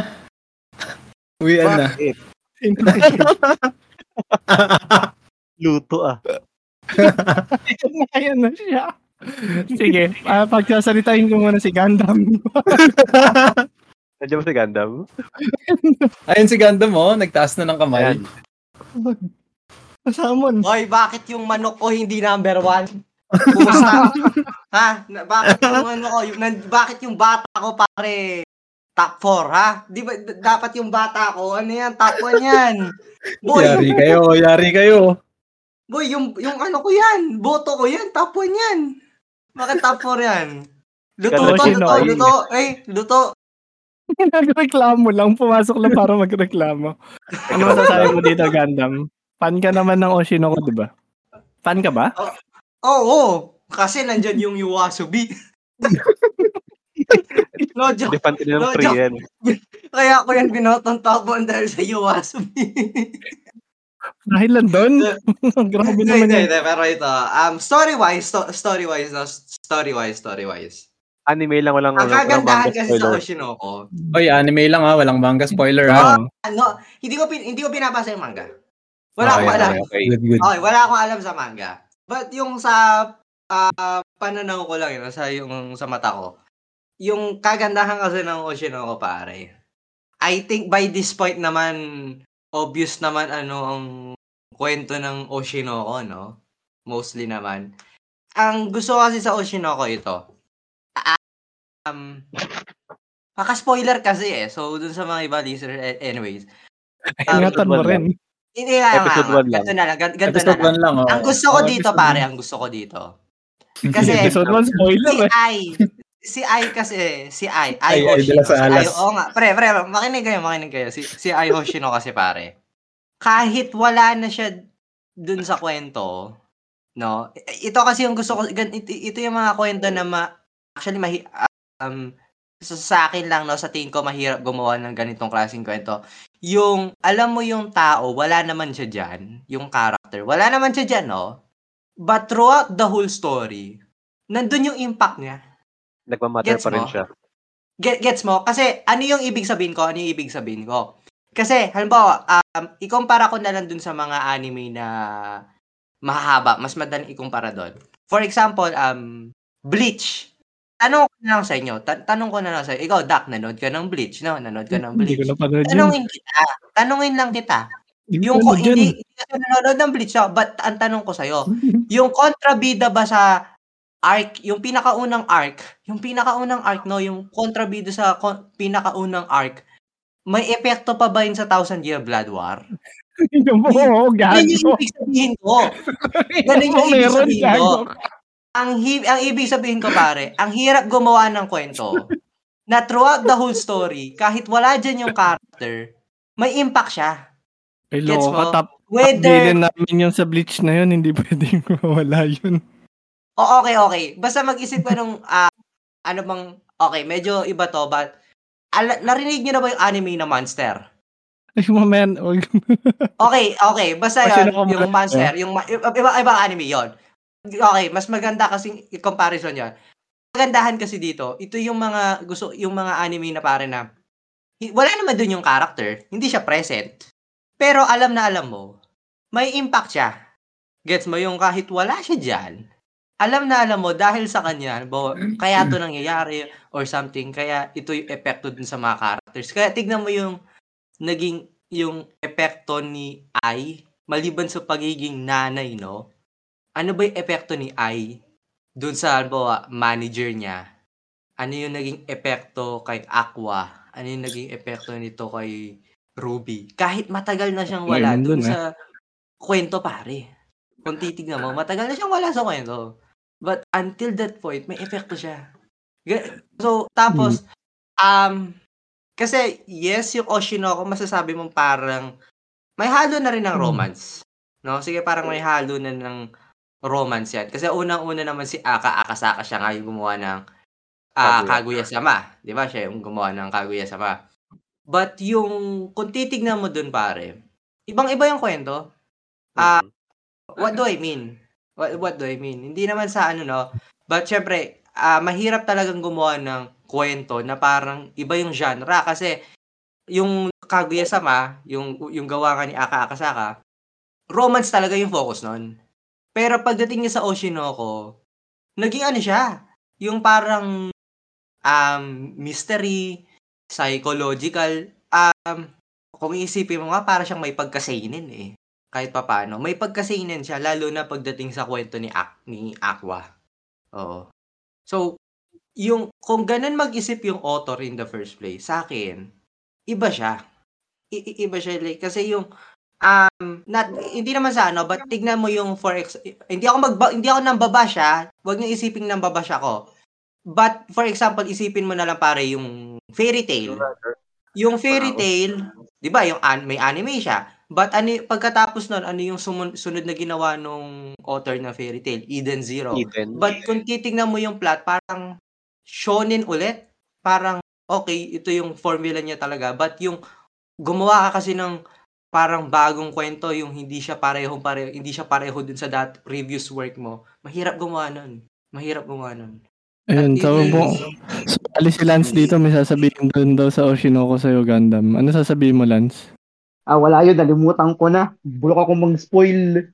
Kahit nabasa ko na yung manga. Oh, sige, salamat, Lance. Maraming salamat sa pagsali mo. Mamaya mo ko yung dito. Ayun. So, ayun. Okay na si Lance din. Tapos, si Gundam. Okay na rin siguro tayo dun. So, Gundam, sa tingin mo yung Oshi no Ko number 1 talaga? Sa akin, dahil nandun yung YOASOBI. Okay. But anyways, regards kasi dun sa YOASOBI, okay, medyo anta na kasi to, no? But yung masasabi ko lang dyan, pare, yung character ni Ai, no? Pag naririnig ko kasi yung kanta ng idol, saktong-sakto talaga yung message nung kwento. Tapos pag naririnig ko yung boses ni Lailas, sample nga. Parang naririnig ko yung boses ni Ai. Sample. Oo, para siyang, kasi 'di ba si Takashi Rie yung nagboses kay Ai? Pero parang somewhat similar din yung boses nila. So parang naririnig ko talaga si Ai yung kumakanta. Sampulan mo naman yung mga audience natin. Sampulan mo kami. Mga din alam yung kanta eh. Mga dinakapanood ng Oshi no Ko. Makaka-copyright tayo. Hindi. Pagkanta mo, hindi. Pag-cover. Kuha mo ba pagkanta? Pag-cover mo, hindi. Cover mo naman eh. Di tayo makaano dyan. Sample lang. Konting ano lang naman. Oo nga. Patigim lang. Teaser, gano'n. Oo. Kasi di lang magigets yung ano eh. Yung sasabi mo na kanta kung di nila alam yung ano. Kasi iba di pa nakapanood ng Oshi no Ko eh. Sige.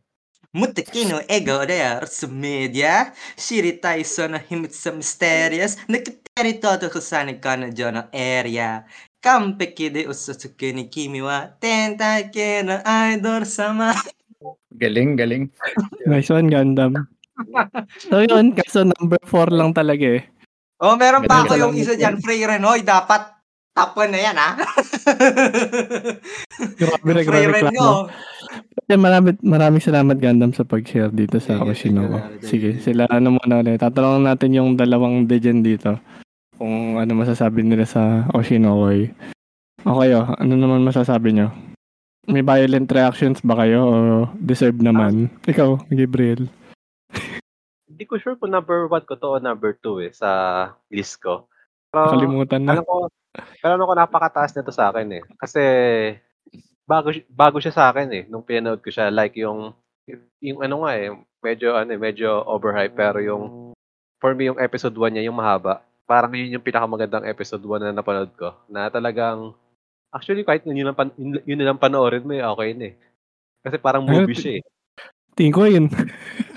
Mamaya na ako comment. Saka yung kahit may likis sa mga palabas na medyo may element ng yung di naman siya fantasy, pero parang may tawag nila doon, parang magic realism na di naman, yung kumbaga, di ba mayroon siya, may konting fantasy. Pero di naman totally doon yung story niya, nandun yung magpo-focus. Kumbaga, ginamit lang siya as plot element para mas maging interesting yung story. Ayun, ako, bentang-benta sa akin. Saka siguro, simta-simpa ko ni Kana. Yun lang yata talaga eh. Kaya yata mataas eh. Hindi, pero dyan na lang to. Saka ito nga yung naalala ko nga kapag yung kapag mag-closing na pag narinig ko na yung Mespito. talagang ano, medyo ano na, medyo intense na, medyo kakabahan ka na kasi alam mo nang may mangyayari kasi ang ganda ng ano niya, lagi niya cliffhanger. Cliffhanger. Para siyang no. Para siyang pang Netflix na kailan ko na panoorin yung next, so kailan next week pa. Ganun yung feeling niya na bihira yung anime sa akin na ganun eh, yung aabangan ko agad yung next week na ano, episode na bitin ka na you can't get enough, parang ganun. Nagtapuan nga din to sa mga anime list na nung last year eh, saglit. Pero sa tingin ko yung episode 1 lang. Diba na-mention mo kanina kahit yung episode 1 lang ipanoorin. Yun nga sa tingin ko yung episode 1 yung nagdala dito. Yung mga sumunod na episodes, dun na naghati yung fans kung degen ba sila or kung total or hindi. Yun yung test nila eh. Sa, kasi yung movie style na yung episode 1 eh. Sulit na dun eh. Mm-hmm. Tapos kapag tinuloy mo, ano na yan, dun mo na malalaman kung degen ka. Kumpara sa'yo yan. Oo. Kasi may target audience din to eh. May, hindi lahat ng fans talaga ng anime papanoorin din to. Hindi siya pang ganun eh. Kasi yung, ang topic pa nito about idol culture, pero yung dark side, di ba? Ganun pa. Mm-hmm. So, may kakaiba sa kanya na tapos yung nasabi ni Gabriel, yung fantasy elements, yung pag-reincarnation, may ganun. Pero slight na lang yun eh. Parang flavor na lang nga daw yun. Yung mismong target talaga dito, yung dark side ng ano yun. Pero dark side yung, ng entertainment. Pero ito yung anime na ayoko magtapuan talaga. Kasi sa tingin ko nga, degen ano na to, tong Oshi no Ko. So parang kung naging top 1 to sa Anime Angas, ibig sabihin mga degen yung fans natin. Ganun sa tingin ko eh. Sorry na. At some point sa buong throughout the show, umiyak ba kayo? Like, talaga may luha? Oo, wala. Ay, magandang tanong ah. Ikaw, Red, naiyak ka ba? Nabasa ko na kasi siya sa manga. Ito yung anime na sinasabi ko na, yung nabasa ko siya before siya lumabas. So, alam ko yung mga mangyayari. Inaantay ko lang yung ano, yung animation niya. Yan. So, hindi ako umiyak pero masakit sa puso yung pagkaka-animate. Kasi ang bigat ng pagkaka-drawing, ang ganda. Parang yung episode 1. I mean, yung drawing niya sa episode 1. Yung sa manga kasi niyan. Same na same kung paano ginawa yung sa ano, sa anime. Kuwang-kuwa yung pagkaka-drawing dark nung mata nung nawala si Ai. Spoiler rin, pero okay na din yan. Gagi, episode 1 lang yun. Spoiler nga yung episode 1 eh. Pero okay, gets naman nga yun kung di nyo man napanood. Ayun, no. Pero tama naman, yun nga din. May onting kirot din yun, pero hindi naman ako naiyak dun. May kakaibang feeling din siya nung episode 1. Pero nung mga sumunod, parang naging slice of life na lang kasi sa akin. Tsaka yun nga, may target audience eh. May mga pinag-aaway na, yung mga simps nga ng dalawang ano eh. Parang love triangle pa eh. Naging ganun eh. Saya kaya. Yun nga maganda. Sayo. Pero parang yun yung iniiwasan ko eh. Pero okay na naman din. Pero yun, top 4 lang siya. Ba't kaya? Ayun nga, nagreklamo kanina si Gundam. Pero wala eh, hindi nabuhat ng mga boto dito. So, mas onti siguro degen dito sa ano, Anime Angas. Degen pala ako, tapon ba yan eh. Tapon mo ba to? Degen. Tapon ba yan, oo. Sa 2023 ah. 2023. Oo, kasi ibang-ibang nga kasi yung pagkakagawa dyan sa anime na yan. Kumpara dun sa mga generic na ano. Tsaka good debut din ano. Oo. Hindi, degen ka kasi, kumbaga, si Gabriel, idol. Na fan, di ba? Ikaw, sino ba? Kanino ka ba dito, Red? Siyempre, dun tayo sa actress, Akan eh. Di ba? Away na. Pinapalo eh. Suntukan. Suntukan na lang sa convention. Si Pilwar. Buti pala, hati-hati tayo na mas pinapalo ko yung kapatid dito kasi nakalimutan ko yung kapatid? Sino kapatid? Si Ruby. Si Ruby. Labo. Ngayon, nag-usap mga degen, pero huwag na natin pag-usapan to. Basta anime na lang. Yun lang nga yun. So, number 4 lang siya. Pero yun nga. Sorry na lang kung hindi umangat. Pero ako okay happy lang. Naman ako sa results. Basta pumasok siya sa top 5, okay na ako dun. Kasi expect yung ano nga, yung opening tsaka ending na to, yun yung nasa mataas din. So sabi nga ni Gundam nun, YOASOBI, diba? Mm. Kaya, ito, number one opening yata ito nun eh. Pati yung cover ni Gundam. So kung hindi nyo napapakinggan nga pala, meron nga palang ano. Ano? Sa Spotify na ba yung cover ni Gundam? Hindi ko alam na. I-update natin. Pero ayun, kung di man kayo familiar, meron kasing, ipa-plug ko na lang din yung episode nun. Yung anime opening of the year tsaka anime endings of the year. Nasa Spotify din yun. Last year namin pinost yun. Pakinggan nyo na lang. So, spoiler din, ano? Kasi opening ng Oshi no Ko yung nasa taas eh. Yun yung nire-reklamo ko na na sana hindi umabot sa toka taas. So, para sa akin, okay na tong 4 sa kanya. Kasi, ina-expect ko din kasi yung mga kanta nun magna-number 1 eh. Kaso, Hindi ko na-tripan yung ano kanta. Pero, sorry na. Okay na tayo dyan. 4 na. 3 na. Okay na yan, no? 1, 2, 3. Bronze medal na to. Okay. Ang bronze medal ay, eto. Matinding anime. Eto, matinding anime na talaga to. May na-expect ba kayo? Expect ba kayo sa 1, 2, 3 natin? May na-imagine ba kayo? Talo yung number 1 ko. Number 1. Oh, meron pa naman. Alam mo na tong tatlo sa tingin nyo. Alam nyo na lang. Big 3. Dalawa siguro. Oo. Kasi nawala yung Oshi no Ko, no? Oo, wala yung Oshi no Ko. So sigurado popular anime ano. May nagko-comment dito sa live si Lance. Pag yan yung 100 Girlfriends Who Really Really Love Me. Spoil ko na lang kayo ha. Number 3 anime ko yan. Minuto ko sa top 3 ko. Pero yun lang. Honorable singit lang. Singit honorable mention pero okay.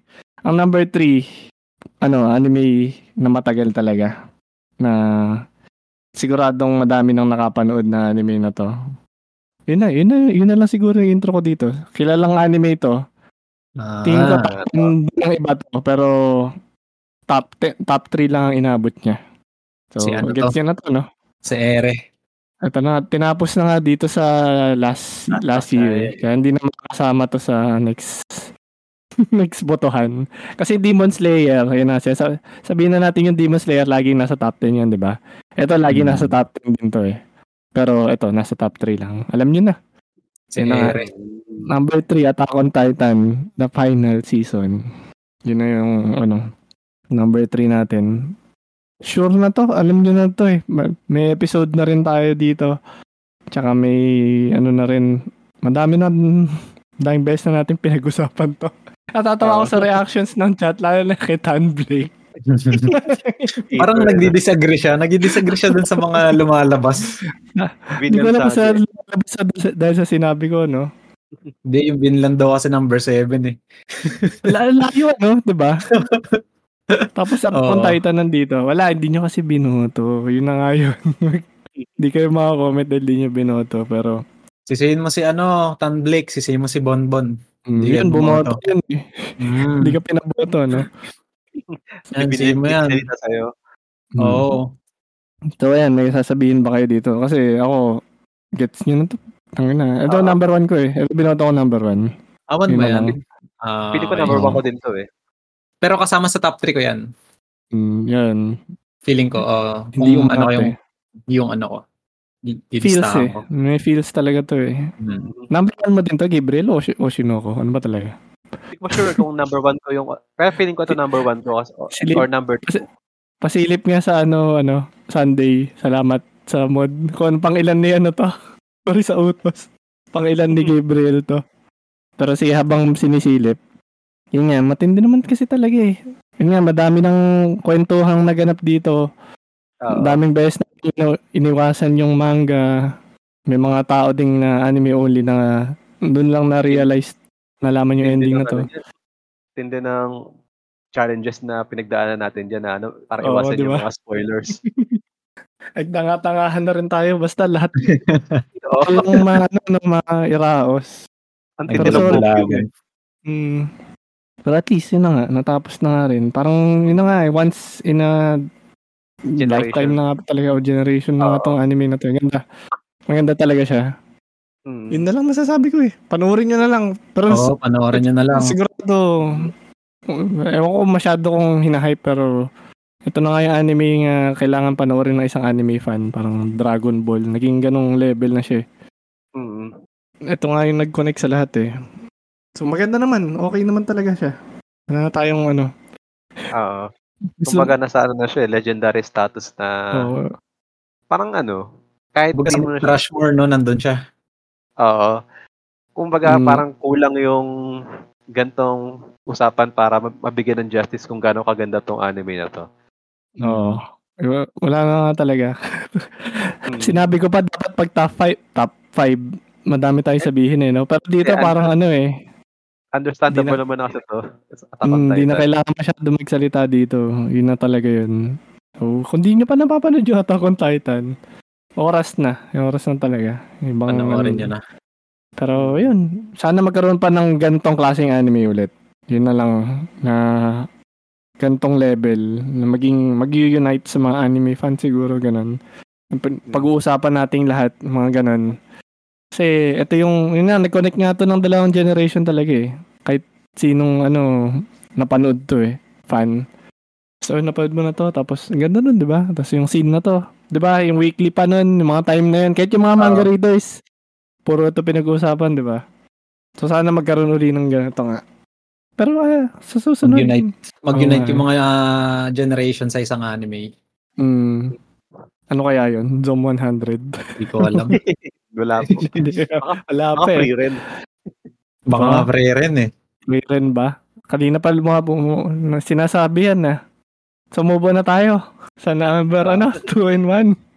Okay na tayo. Na. Wala na masasabi sa Attack on Titan eh. Wala na eh. Yun na nga yun eh. Speech, ano ba yan? No words. Masterpiece. Yan. Yun na nga yan. Okay na tayo dun.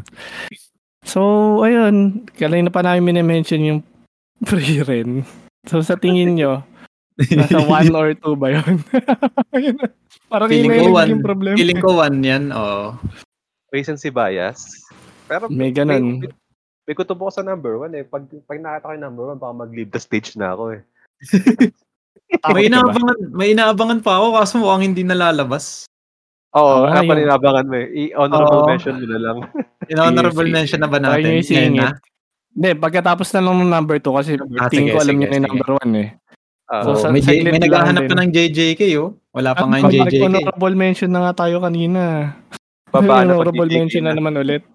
Pero sige, may naabangan daw kayo. So, anong number 2 sa tingin nyo na anime? Ma-action ba o matahimik? Kung hindi Frieren. Feeling ko number 1 Frieren eh. Sa listahan, so, sa pagtali nito, hindi ko alam kung madikit. Nag-iimbento na lang ako. Sige, sabihin ko na nga din. Hindi ganun kadikit yung ano.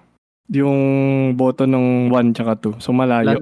Landslide ng putang ina. Landslide? So, yun na yun. Ay, number 1, putik. Ganun katindi yung number 1. So, yung number 2. Ano kaya yung number 2? Sige, number 2 na tayo. Yung number 2 yung action. So, ang number 2 ay shonen anime na season 2. Sige, re-reveal ko na. Para hindi na tayo tumagal. Okay. Ayan na. Jujutsu Kaisen yung number 2. Ding-ding. Si Imate mo. Special. Ayan na, si Gojo. Ayan na, si Itadori. Ayan, nagka-episode din to. Last. Yun na nga. Parang last. Ayan, kasama namin si Bonbon. Baka gusto magsalita ulit dito, Bonbon, ng live. O pass ka muna. Pero yan, top 2 eh. So, mamaya na yung top 1. Pero ito muna pag-usapan natin. Pinanood mo ba itong JJK Gabriel? May gusto ko ba sabihin? Parang bring the rate. Pagkakasabi ng hindi niya.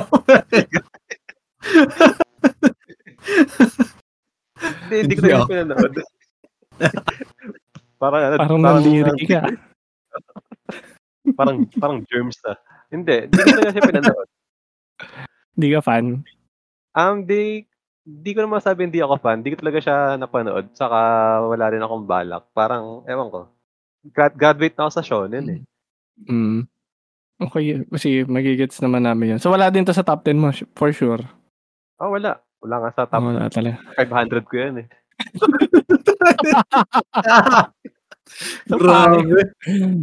So anyway, paplug ko na din yung episode na yun. Pinag-usapan din kasi namin kung bakit pangit tong Jujutsu Kaisen.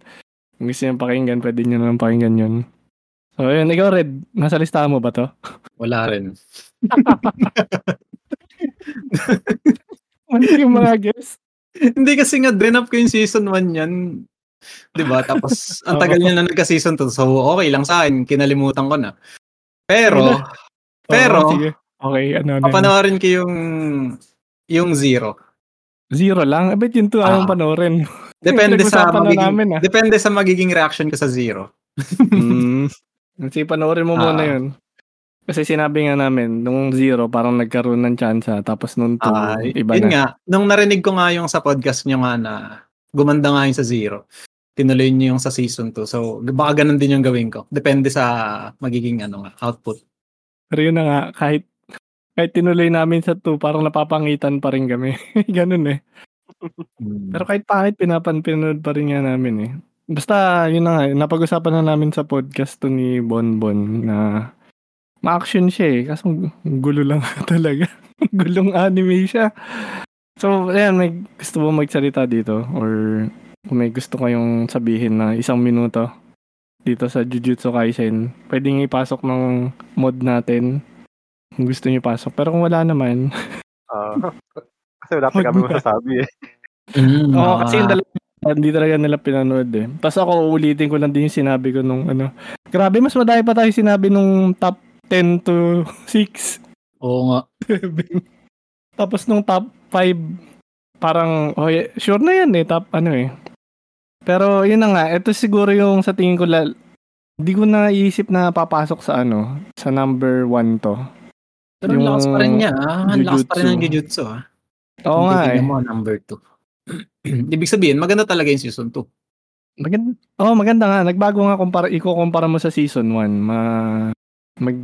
May ibang bigay itong season 2. Lalo na sa kwento. Kaso yun na nga, hindi siya natapos ng maganda sa akin eh. Siguro bibigyan ko siya ng mataas kung naging okay yung ending ng season 2. Biglang rushed eh. Biglang, tapos na pala kami next. Abangan mo ng next season, ganun. Ano ba siya? Nasa top 5 mo ba? Ganun? Dapat, kung hindi nila, kung hindi nila nirush yung, yung last episode. Yung last episode kasi talaga parang ang daming nangyari eh. Sayang eh. Yun yata yun eh. Yung parang dara na ng proportion ng mga katawan kasi kasi may pinanood sa akin clips niya na ang gara nga doon nung nangyari na parang ang nipis na ng linya ganun ng line art. May ganun nga daw kasi dahil nga pinaparusahan yung mga animators daw ganun na kahit hindi pa tapos na din nila binigyan na din ng grow signal so okay pa naman siya. Paano kaya kung pag nawala ng budget, laruan na lang yung nila, papagalawin nila lang yung laruan para Grabe tayo isipin nyo ito wala yung reference pero yung Gintama nga nagpe-play lang ng isang image tapos nagsasalita. Kinakaya eh. Yung tapat lang ng bahay nila. 'Di ba? Kwentuhan lang. Mm-hmm. So ano pa bang hindi kakayanin? So yun. Yun ang Jujutsu. Parang nagre-reklamo. Wala eh, hindi ko kasi talaga siya binigyan ng chance sa second season eh. Ako, kasi natapos na talaga ako ng sa season 1 pa lang. Sabi ko ayoko na. Pero yun na siguro reklamo ko. Parang ang taas masyado na tong top 2 para sa kanya. So, Vinland pa kung Vinland Saga to nandito. Vinland talaga ata dapat mga yan. Ganun eh. May mga ganun eh. Kasi feel ko lang madami lang talagang fans din tong Jujutsu. Lalo na kay Gojo nga. Sikat din na anime kasi to. Oh, binuhat na lang ng boto nila.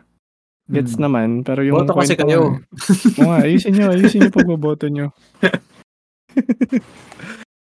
Pasahin nga natin sabi yung chat ni EJM dito sa live. Goods naman JJK yung ibang fighting shing. Nagrereklamo na nga si EJM next na raw. Next na nga. Next na natin to. Okay na yun. Honorable mentions daw. Honorable mentions. Yung episode na yun. Nag-aaway na sila sa chat. Pero sure na ako yung number 1 eh. So honorable mention na nga siguro muna tayo. Ano bang gusto nyo isingit nga? Kakala ko nag-honorable mention na tayo kanina eh. Bilisan nyo na lang ah. Hindi pa kasi sure eh kung ano yung mga nasusunod dun sa After 8 eh. Kaya baka hindi na... Hindi pa sure na eh. Kasi feel ko alam nyo na number 1 eh. Ah, feeling na. Mm-hmm. Ano? Ano honorable mention mo? Sige ka muna Red. Dangers in My Heart. Oh. Tsaka ano? Apothecary. Oh, tama. Ang ina nyo, alam nyo ba problema dyan? Walang bumoto. Kasama sa listahan. Na-nominate naman pala. Sige. Na-nominate yan. Parehas. Ah, sige. Buti na lang sinilip ko yung listahan, ano. Yung apota. Apota talaga basa ko dyan eh. Apothecary. Kusurya. Si Kusurya. Gusto apota eh. Mau-mau. Ano? Ah, top, si 12 top 12 yung apota. Oh. Top 12. Kasi Dangers in My Heart. Top 15 yan. Number 2 ko yan eh. Oh. Oh, sorry. Bawi. Di natin nabuhat ha. Baka tayong dalawang bumoto ha. Oo nga eh. Dalawa lang ata tayo nanonood nun eh. Parang. Kaya lang siguro nagpataas ng score na to. Ayoko na masyado aralin eh. Pero yun. Oh, okay lang yan. Top 15. Oh, ito. Ikaw, yung sinabi pa ni Pedge. Tama to. Ano yun? Heavenly Delusion. Maganda rin Heavenly yan. Delusion ay number 14 naman yan. Nasa listahan pa rin. Heavenly Delulu. Ikaw, Gabriel, ano mo? Ano? The Girl I Left Forgot Her Glasses. Saka The Girl Downstairs. The Girl Downstairs? Wala talaga yan, ha? Pero maganda yung The Girl Downstairs saka ano, The Girl I Left Forgot Her Glasses, ha? Hindi ko lang yata bumoto nun, ha? Yung The Girl Downstairs ikaw lang bumoto tapos yung ano basta napakalayo. Alis. Yung The Girl Downstairs number 9 mo. You know, ikaw lang bumoto. Ikaw lang yata nakapanood na to eh. Feeling ko dahil Chinese anime yan eh. Ah. Ito siguro yung ninominate mo din ano. Alin? Siya nag-nominate siya lang din bumoto. Buhat na rilibang ko. Buhat na buhat ah. Okay. Sige, ako naman. Yung honorable mention ko na lang yung walang nakatanggap na boto dito sa listahan. May tatlo. Ninominate pero hindi binoto ng kahit sino. Ayakashi Triangle, isang degen na anime. Isang lalaki na naging babae. Okay. Ano yun? Sino yun? Magbibenta ka na ng mga ano ah. Ayoko na magbenta. Tapos Buddy Daddies, ano daw, parang Spy Family okay. To pero dalawang lalaki daw. Ano siya? Ano? So, ang pangalan ng series na dati na yan, 2.5 Men. Hindi ko alam eh. Luma na yun eh. Basta yun. BL ba yun? Hindi naman yata. Ewan ko lang. Hindi ko pinanood eh. Gusto mo, try mo panoorin. Pero walang bumoto eh. Hindi, minimension ko lang yung walang bumoto. Ah. Talaga. Pero na-nominate. Ba't ni-nominate nila? Hindi nila binoto? Ewan ko, pero basta mailagay lang siguro. Sa bagay, dagdag. Yung Junji Ito Maniac. Oo, nandito. Medyo nasa top 20 siya. Ayun. Tsaka ano pa ba? Itong isa walang boto. Yung number 3 mo, ay, oo nga pala. Ayan, number 3 ko kanina, yung ano nga, 100 Girlfriends, So really ayan. Love you. Pero saka na yun, gagawa ko na episode yun. Bakit eh. Sir Ben, no? Sir Ben. Oo, lupit yun. Tapos, yun. Ito pa isa, wala din bumoto. My Life as Inokai Sans Dog. Yung mga honorable mention yan. Hindi ko binata yan. Hindi ko din naboto eh. Wala kang bumoto kay Chino. Pero maganda anime yan. Kasi... kapanggap lang sila. Oo nga eh. Ba't di nyo binoto? Dr. Stone daw nasa top 25. Mga ganun lang. Wala, mababa no? Talaga eh. Oo, mababa yung Dr. Stone. Mahina. Renta Girlfriend, napakababa. Baka top 30 pa yata ito. Trash. Ganun. Grabe. Real. So yun, honorable mentions ko lang yung mga yun. So sure na sigurado yung number 1. Ako na paunahin yung magsalita dahil ako talaga walang sasabihin masyado. Sige na. Okay, tatlo naman tayo siguro. Tatlo na tayo. Tatlo pa talaga tayo. Hindi, si Gabriel. Mahala na kayo. Baka si Gabriel may sasabihin. Ako muna. So, number one anime, kanina palabas ng labas. Tsaka number one nga sa my anime list. Yun na nga yun. Susu no Frieren. Yeah. Si Manang. Beyond Journey's End. Yan. Okay. Nalaman ko tong anime na to dahil lang nga sa hype. Mga ganun. Tsaka sa mga gulo-gulo. Na yun. Basta, maingay. Tapos pinanood ko siya. Sa tulog na ako. Koreano na yung nag-play, no? Masain na. Wala sa listahan ko to. Hayop na description niya. Hater ah. Hindi naman sa hater. Tinry ko talaga siya panoorin. Kasi kailangan niyang panoorin eh. Ano daw? Not his cup of tea daw. Di naman sa ganun. Baka kailangan eh tamang headspace ka sa pagnood. Siguro. Ayun ko, may higa kasi sa shonen eh. May ganun eh. Tapos, nag-expect din siguro ako dito bakit number one to. Parang may ganun kasing feeling agad na bakit nilalagay ito lagi sa number one ng mga tao. So, dapat ko bang panoorin to? Kaya parang dapat nasa, may kakaiba, di ba? Nasa judging face kagad ako sa pagnood sa kanya. Pag pinapanood ko, antok na ako. So, hindi ko na siya dinajudge. At least, masarap yung tulog ko. Nakahanap na pala ng gamot sa insomnia, no? At least, di ka napapuyat. Pero, wag nga kayong mag-alala. Papanoorin ko. Tinutuloy ko pa rin to. Paunti-unti. Episode 4 na ako. Pero, nag-gets ko naman eh. Tsaka, ginawa na ni Gabriel ng ano eh. Ng... Pinanood ko din yung review niya. Kaso, wala talaga, pre. Parang, ano ba kasi, itong si Frieren nga, walang pakiramdam na karakter eh. Basta, kayo na bahala magbuhat. Di ko makita eh. I cannot. So, wala sa top 10 ko. Hindi ko rin bubuhatin to. Hindi din mapupunta sa kahit sang taas ko siguro to. So, yung anime na to. So, ikaw, Red. Ikaw naman, Red. Bago kay Gabriel. Okay, wala sa top 10 mo to, diba? Oo, ikaw. Eto naman, nasa top 10 ko siya. Pang number 10 ko siya. Mailagay lang ang mga. Hindi, kasi na, kung susundin ko dati yung rule ko sa panonood, yung first 3 episode rule, sure ball ako i-drop ko to eh. Yun na lang, diba? Hindi, totoo nga. Totoo nga kasi parang napaka-slow pace niya nung first 3 episodes. Tapos parang slow, sobrang bagal. Hindi ko alam kung ano yung gusto niyang mangyari. Tayo naman, mental block ako. Teka lang. Pero kasi, yun nga, parang wala nga siyang uniqueness dun sa first 3 episodes. Kumpara dun sa Oshi no Ko, ha. I-compare ko na siya sa number 1 ko. Oh, sige, okay lang. Ayun. Tapos, hindi kasi pag fantasy, di ba, expect natin may mga flashy moves, parang mga magagandang nangyayari sa loob. Pero kasi nga sa kanya, parang siyang slice of life eh. Hindi siya parang fantasy eh. Para sa akin. Pero asa pa ng slice of life, parang naboboringan ako. Pag pinapanoran ko siya. Ibang gulo nun, di ba skip to loafer? Skip and loafer. Marina, sabi mo maganda sa slice of life. Kasi ito, ano meron dito? Or dahil ba walang emotion si Frieren, ganun? Hindi mo din ma-explain? Hindi ko alam. Napapasa na ba natin kay Gabriel? Oo, siguro. And Gabriel, kaya mo na ba to? Hindi ko alam kung kaya ko dahil ano eh.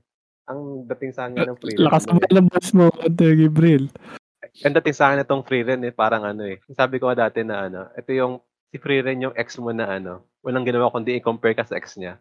Na kapag yung sa adventures nila nung past, kasi di ba ang story nito is ano, kung naglaro kayo ng ano, ng Zelda or ng Breath of the Wild or Tears of Kingdom, pag natapos mo na yung pinaka-main quest, nasa side quest ka na lang na ano. Kumbaga, ini-enjoy mo lang. Siguro, di ko alam ba't nga siya sumikat ng ganito, pero na-appreciate ko naman yung ano niya. Kasi yung first 3 episodes niya, parang siyang inilabas ng parang Oshi no Ko na 3 episode siyang nilabas agad eh. Para siguro ano, more on ano lang siya eh, more on world building tapos fantasy. Hindi siya para sa mga ano, isa mga nag-expect ng mga laban ganyan. Tapos, hindi ko lang paano bibenta kasi ano nga eh. Wala naman talaga siyang ano. Kumbaga story. Kumbaga ano. nire-retrace lang niya yung ano, yung dati na naging adventures. Tapos, kung parang full of ano lang siya, full of regrets na bakit di niya pinalagahan yung mga panahon na kasama niya yung mga ano niya, yung mga dati niyang ka-adventurers. Ngayon, parang inaano niya. Parang binabalikan nga niya, tapos doon niya nakikita yung ano, yung halaga ng ano, ng ano, ewan ko eh. Hindi ko ma-explain na maayos eh. Parang din siya. Ginawa din akong review kasi nito. Baka doon nila napanood ng mas maayos. Pero, Doc, may tatanong ako sa'yo. Di ba, naalala mo yung episode natin sa One Piece? Yung pag may lumabas na panibagong One Piece, papanoorin mo pa ba? Parang ganun kasi yung atake nitong Frieren eh. Yung after nilang matalo yung Demon Lord. Yung buhay na ni Frieren after nun, yun yung ginagawa nila. So, mas maganda siguro na ginawa nila. Pinakita na lang kung paano sila nag-start as kasama sila Himel, tapos kung paano nila tinalo yung Demon Lord. Parang mas gusto ko yung ganun eh. Kasi ano siya no? Post parang, ano siya eh. Oo, ganun eh. Relate din natin yung mga pinag-uusapan nga natin kanina, no? Yung parang Shippuden din, yung parang Bleach, Thousand Year Blood War. Pinanood ka agad natin yung sa dulo. Hindi nga natin nakita yung ano. Nire-reference lang nila yung mga nangyari dun sa dati, no? Diba? Ganun. Gets niya eh. Pero ano siya eh, ganun yung style niya. Ano yung Gabriel? Parang ano lang siya, comfort anime na ano. Kasi aminin ko pag nilabas yung episode to, di siya yung kagaya ng Oshi no Ko na kailangan. Pag ng 10 o'clock, kailangan papanoorin ko na kasi ito, kagaya na to, di ko pa napapanood yung episode, yung kahapon, yung episode kasi parang wala ka naman ganang mamimiss pero di ko alam, may ano siya eh. Ewan, na-hypnotize lang ako dito kung ba't ganda-ganda ako dito. Nahawa ka lang yata sa mga na-hype dito. Di mo mabuhat eh. Pero mamaya pagsasalitin namin nga pala yung mga fans nito dahil nagagalit sila eh. Ang dami Dragon Ball. Oo nga na, ano yung Gabriel? Parami. Ano yung Gabriel? Tuloy mo. Sorry, nakat kita. Hindi ko alam sasabi ko dahil ano eh. Alam mo yung nagsatakaw ng galing sa puwet lang. May masabi ka.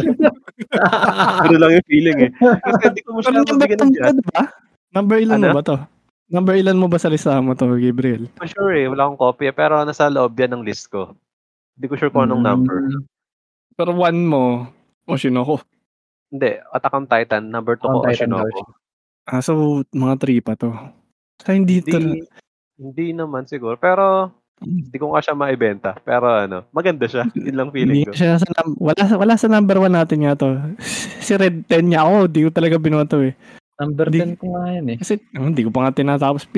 Kaya ako nga, kaya ako tinagalan yung ano, yung deadline na itong botohan. Para, kasi sa isip-isip ko, isasama ko ba ito ng Frieren? Ganun yun eh. So, in-extend ko na 1 buwan para panoorin yung Frieren. Hindi ko pa rin tinutuloy. Kaya wala talaga. Tagal lang talaga ako sa kanya pag pinapanood ko siya. Pinapanood ko nga yan pag nag-almusal ako sa umaga eh. 1 episode lang eh. So okay na, next week na ulit. Recently, pinanood ko din siya kanina umaga. Okay naman, may ano lang nga eh. Feel ko, may sense of time kasi si Frieren. Ay, hindi, kakaiba yung sense of time ni Frieren kasi. Hindi yung tulad sa tao. Na may siya magkakasaya ng oras. You know? Kasi elf siya, di ba na kaya mabuhay ng elf siya na mahaba yung lifespan. So, yung pagkasama nila ng 10 years para sa kanya, kumbaga, maliit na portion lang yun ng lifespan niya. Kaya, parang nung time na yun, di niya pinalagahan na pinalagpas lang niya. Kumbaga, di siya gumawa ng maayos na connection. Tapos, yung, di ba, yung kila Himel, tapos yung mga kasama niya dito, di nga niya pinalagaan. So, ngayon, parang nag-regret na siya. Parang iniisip niya yung, parang inaaral niya yung human side ng tao. Bakit maano sila sa time ganyan sa pagpapahalaga ng oras. Parang yun lang naman ang ano nun eh. Pinaka parang team na parang iniintindi lang niya yung mga tao. Ganun nga eh. Tapos, tayo bilang mga tao. Hindi pa kasi ako makarelate pa siguro. Kasi mostly nga, yung sa pagboto ko, gusto ko yung may relate ako. Yung parang Vinland na ganun. Ito, hirap kasi makarelate kay Frieren na, yun nga, well, di naman ganun kahaba yung buhay natin eh. Sa bagay, gets ko na. Sa hirap eh. Mahirap siyang ipasok sa ano mo eh. Elf kasi siya. Oo. Nag-help na siguro. Ganun eh. Ganun na siguro kaya ako hindi pa magustuhan. Papapanoorin ko pa rin ito, huwag kayong mag-alala. Parang maging problema ko dito sa Frieren, ano eh. Dahil, ano siya, di ba, ano, kung napanood nyo itong Frieren, talagang wala siyang, ano, mga fan service, kaya medyo maayos siyang i-recommend sa ibang tao. Tapos, itong, yung fan service ng Frieren, ano eh, ano lang, yung parang ano? Joke. Yung parang yung paalang ni Frieren. Tapos, grabe. Basta maisingit lang ano? Talagang ano lang, di mo siya iisipin na fanservice siya. Kaya after nun, parang ano, dahil sa anime na ito, nag-crave ako sa mga anime na puro fanservice. Kasi ano, masyado akong na ano, nauhaw. Anong klaseng? Hindi kasi parang ano eh, di ba? Nanood ka ng Frieren, tapos parang sa isip ko parang mature na ako, din na ako mahilig sa mga ano, sa mga ecchi na ganyan. Eh nung ang tagal na to, di lang siya 2 course ata eh. May get ilang weeks na siya. Naghahanap na ako ng ano, ng konting fan service. Oo, na something na pampatuloy. Yan, kaya dito nanood ako ng mga ano eh. Kaya ano eh. Kakapanood na seryoso. Hindi, totoo naman kasi. Kasi may mga time na ano, feeling ko ayoko naman ng fanservice. Pero kapag nasobran na ako sa sobrang ganto na, sabi niyo nga, medyo boring. Ayun. Medyo makikrib ka naman sa mga kanyari. Sabi mo nga, mga gushing over, ganun. Dahil magpasok na ng magical girls eh, no? Ay, shameless plug. Ipasok lang saglit, pero... Ayun, parang cancel lang eh, no? Parang mapantay lang. Tama yung sabi ni China All na ano. Kaya ngayon, enjoy na enjoy ako panoorin yung Chain Soldier. Ano lang yan eh, sige. Ito, sobrang layo na, no? Pero sa tingin ko, parang ano lang yan eh. Yung pag kumakain ka ng matamis, gusto mo naman kumain ng maalat. Tapos pag kumain ka ng maalat, binabalanse mo lang. Tsaka feeling ko itong Frieren, ito yung way na papasukin yung ibang mga tao sa slice of life na ano, anime. Kasi parang ganun nga siya, slice of life yung tingin ko sa kanya, hindi siya fantasy. Ganun nga. Pero speaking of kanina yung sa Attack on Titan, ito ba yun? Ito na ba?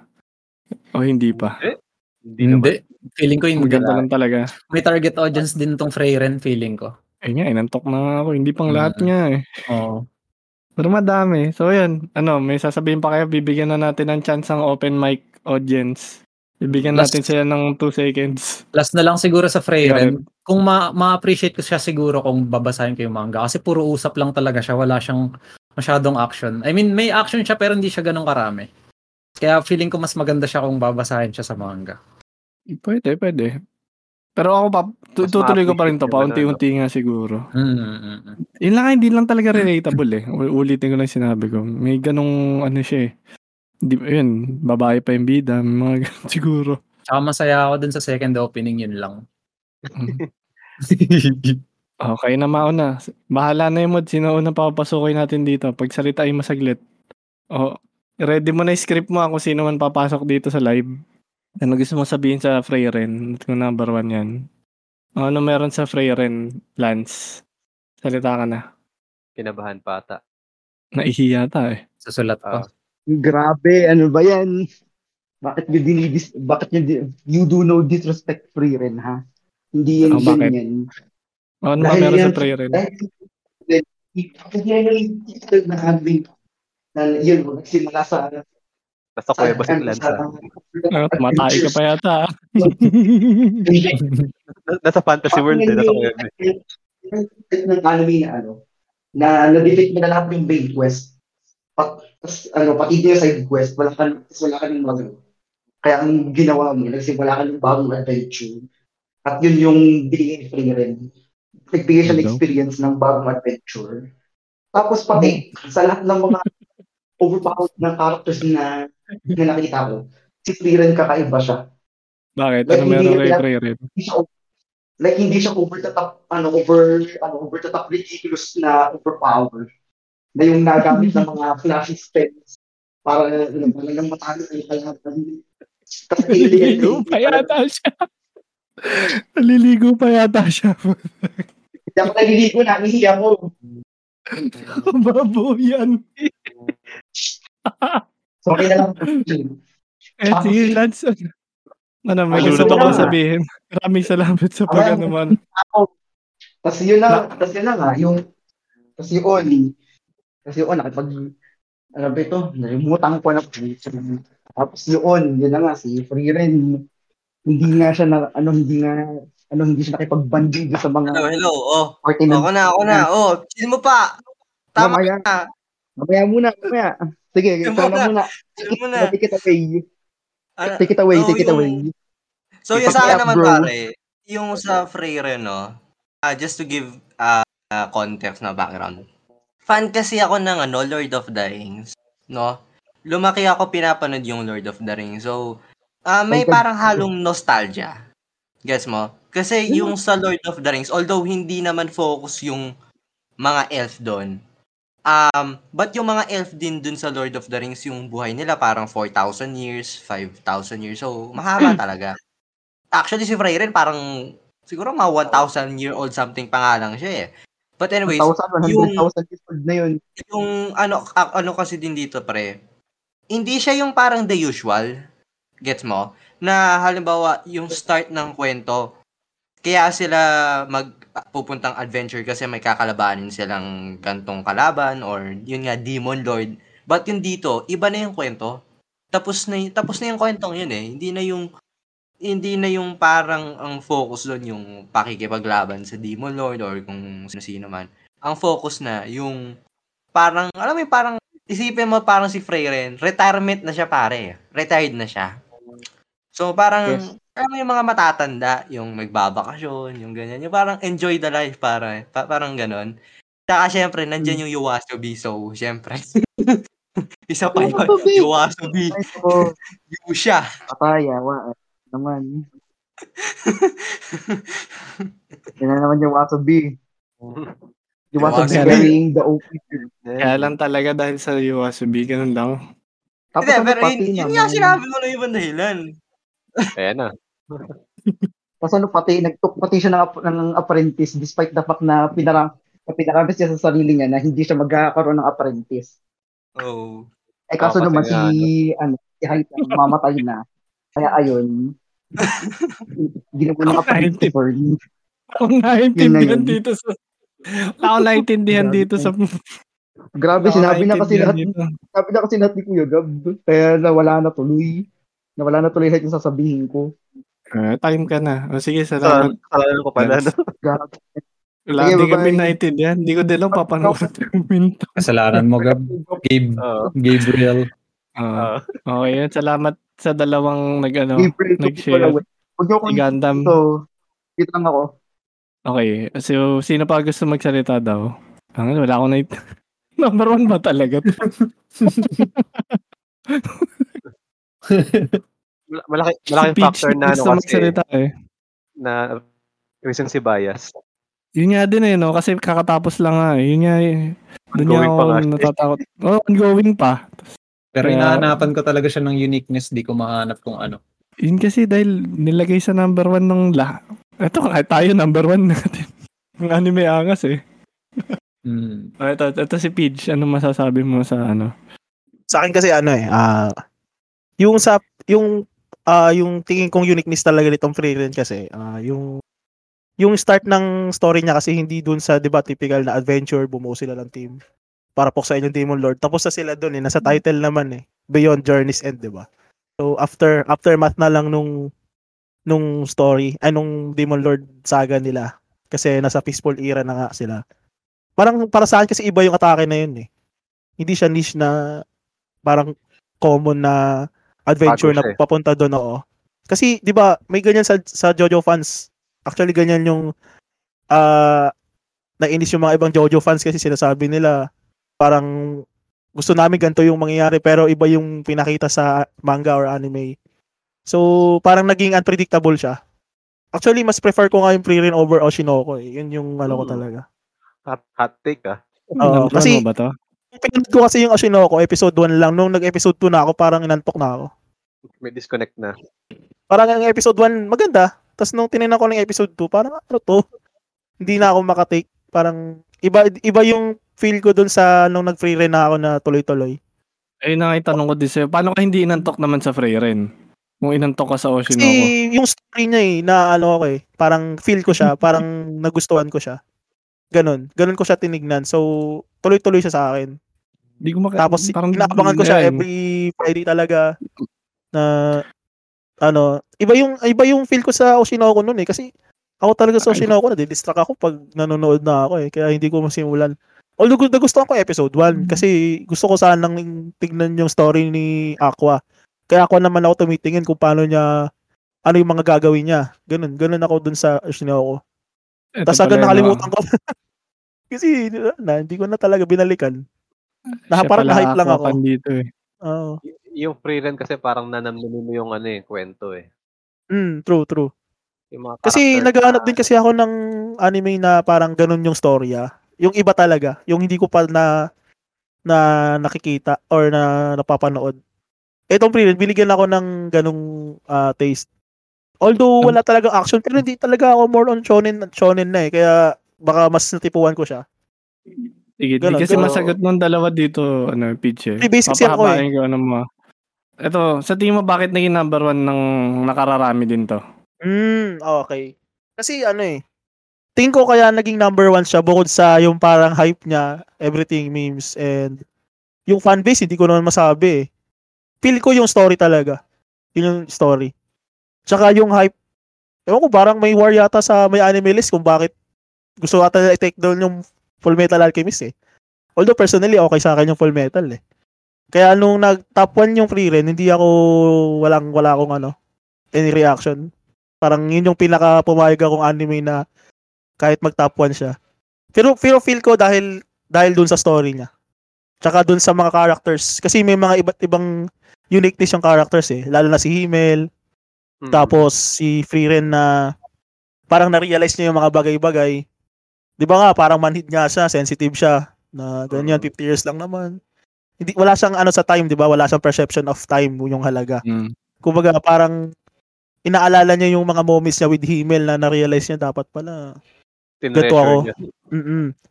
Ngayon siya nagbabawi nung kailan wala na. Tapos hindi naman niya parang niregret yun. Mas parang gumawa na lang siya ng ibang way na yung mga sinabi ni Himmel sa kanya ay parang i-take to action niya. Kasi ganun yung napapansin ko sa Frieren eh.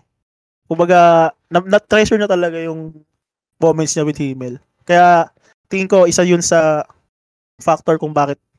Marami pa namang factor. Pero saka tingin ko talaga sa hype din talaga. Kasi yung Oshi no Ko, di ba, tinalo niya nga rin yung Fullmetal eh. Parang same sila ng ginamit na recipe. Di ba? Marketing strategy yan. Yung atake kasi nila eh, sa simula eh, sa una eh, kung paano i-impress yung mga tao eh. Tapos tuloy-tuloy na lang eh. Pero ang malapit kasi sa Frieren, hanggang ngayon kasi, di ba, parang hindi pa rin buwababa yung niya, yung ratings niya. Although yung hype niya kasi totoo eh. Ganun ko siya nakikita. Hindi siya kagaya nung so actually ko pares lang naman sa Attack on Titan. Totoo kasi yung hype niya. May mga ibang anime kasi na yung hype niya is saglit lang talaga, parang sinobrahan ganun. Yun lang naman yung masasabi ko. Ayoko na magpahaba. Sorry. Salamat Pidge. Thanks. Pagsabi mo dito ng opinion mo sa Frieren. Para sa Toki Gundam dahil basta YOASOBI nasa top niya eh. Although wala naman siyang part ng story, pero siguro factor na rin yung fanbase ni YOASOBI kaya nasama yan, pero kung titingnan mo yung story, hindi naman talaga siya di ba? Wala siyang effect doon. Although yung anime openings and endings kasi meron talaga siyang impact sa overall eh. Isa rin yun sa maganda rin kasi yung opening ng Frieren. Ayaw mo hitahin. Oo nga. Ay, di ko kaya. Di ako singer eh. Oo nga. Labanan mo. Wag. Di natin kaya. Sige. Salamat, Pidge, sa pag share. Thank you. Pabalan ako. Sige lang. So, ayun na nga yun. Basta naguguluhan pa rin talaga ako dyan sa Frieren. Hindi ko kasi alam kung ilan ba yung bumoboto sa anime fans. Kung in general ba talaga number 1 siya. Kasi tinan mo sa ating tatlo nga lang, Gabriel tsaka Red. Wala siya sa 1 namin. Ito si Gabriel, number 3 lang niya. Pero sa most members ng Anime Angas, nasa top 1 pa rin siya. Top 1 talaga siya. Oh, may something talaga dyan na binatay nakikita. Oo nga. Kasi Peach gumawa ng 10 account to. Pang bot. Hindi, duda ako kasi yung Vinland nasa baba eh. Oh. May Lance pa eh, mga ganun eh. So, may comment si Bonbon dito ba dahil millennial? Millennial? So, talaga ba? Frieren? Hindi naman siguro. Hindi ko alam. Wala sa ganun yun.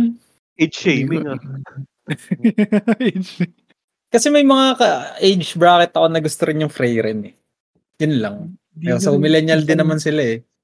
Alam mo, basta kaka 4 episodes na ako, di ko pa rin. Eh, ano ba? Pag naka 12 na ba ako? Hindi pa rin. May likit mga ano? Sa mga hindi adventure. Naman. Oh, alam mo, ganun ako, di ba? Mushoku Tensei, mga ganun. So, medyo nagkailaw siya. Medyo nagkailaw siya sa akin bandang episode 7, 8, mga ganun. Pero after nun, bumaba ulit eh. Tapos bumalik na ng mga 15, 16, ganyan. Ako okay lang naman kasi sa akin yung kahit hindi ma-action. Basta may kwento din. Aso hindi pa rin sarap matulog yun. Lagi may kwento siya pero hiwa-hiwalay. Ganun yung storytelling niya. Pili ko kailangan mong ano eh. Parang puzzle eh. Piece by piece kasi siya eh. Kasi para siyang galing siya sa mga ano memories ni Frieren. Yung problema ko dito eh. Baka yun yung sinasabi ko, baka dapat nasa tamang headspace ako sa pagnood. Kasi wala sa ganun yun, feeling ko. Wala akong nakikita talaga. Straightforward lang naman kasi siya, hindi naman siya yung napaka-deep na anime. Parang gusto ko kasi siguro makarelate kay Frieren naman head. Yung ganun. Pahaba ka rin tenga, ganun. Kasi nun, late niya nare-realize eh, baka feel ko yung mga regrets, yung mga ganun siguro, na dapat ginawa ko to. Pero hindi ko nakikita talaga eh. So, alam ko, basta... Hindi kasi nga tayo elf eh. Yun nga eh. So, number 1. Pero ba't si Megumi, di ba? Masaya pa na oras. Labo. So, yun na yung number 1 namin, pati yung mga honorable mention. Sana may naintindihan kayo doon sa in-open mic namin. Ako, wala eh. Hindi ko rin naintindihan yung dalawa. YOASOBI naintindihan ko. Yung isa umihi lang dun sa... umihi ng live. Yung isa baboy.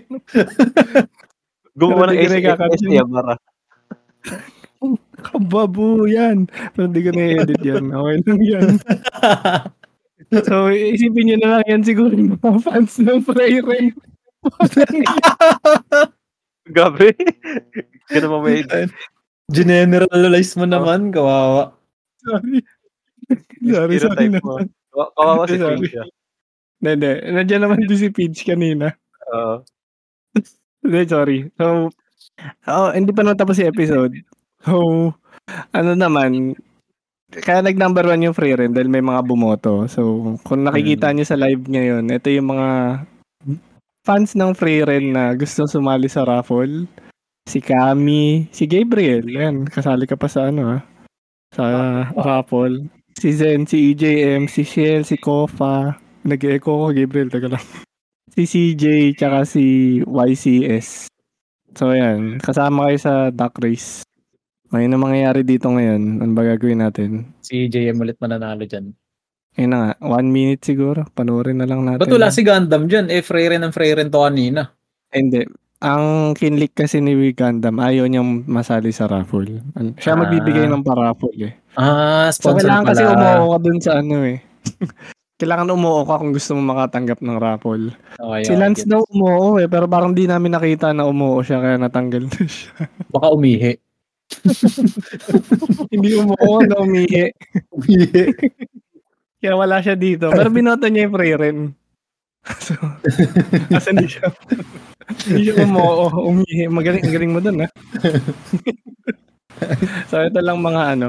Discord Nitro daw yung price. Pero kung hindi naman active sa Discord, eh, wala na kayong price. Hindi, pag-usapan na lang natin. So, yan, ha? Tama na may listahan, ha? 8. Wala na bang kulang? Baka may kulang pa yan, ha? Si Lance nga daw, eh. Wala. Umihi. Kasi, okay. Start na natin to. Pero may daya lagi itong ano, eh. Yung Duck race nga na to, nauna yung matatalo. May paasa moment eh. May rubber band. Ganun naman lagi yun eh. May ano dyan eh, may comeback.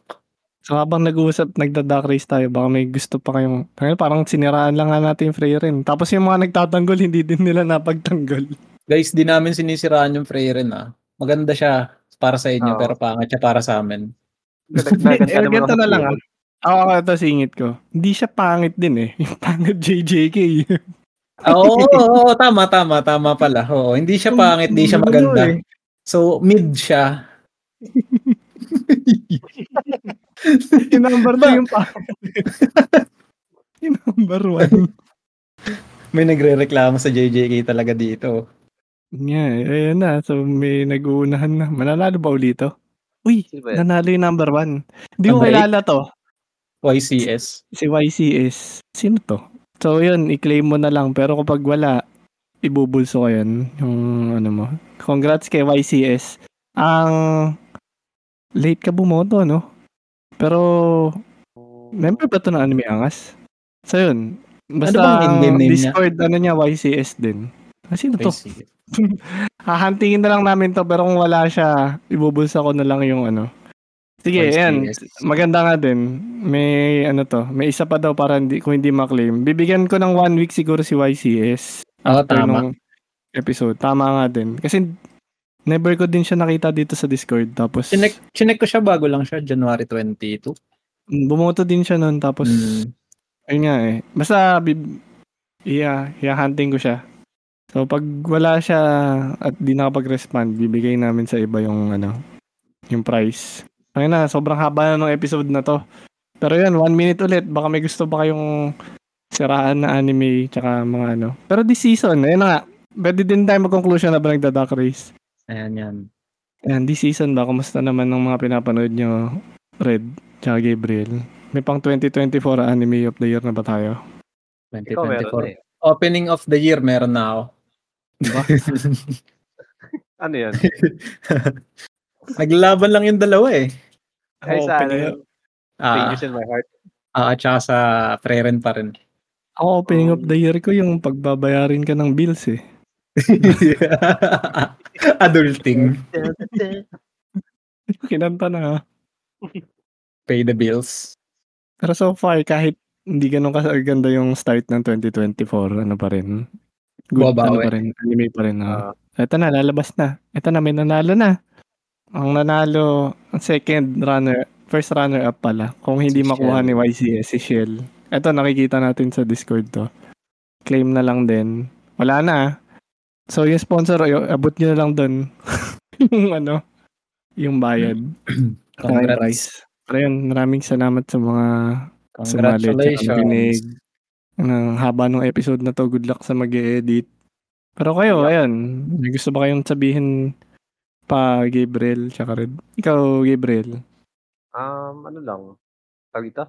Promote ko lang din yung YouTube channel ko na ano, Gabriel Anime Review. Sa YouTube, Facebook, and TikTok. Yan. Kung gusto niyo ng mas maayos na review ko, nandun. Mga 3 minutes lang naman mga video dun. Kaya, hindi kayo mapaboard or what. Hindi makakatulog, ano? Sim. Pinanood ko yung video mo nun eh, para baka maiban man lang yun ako, pero wala pa rin talaga.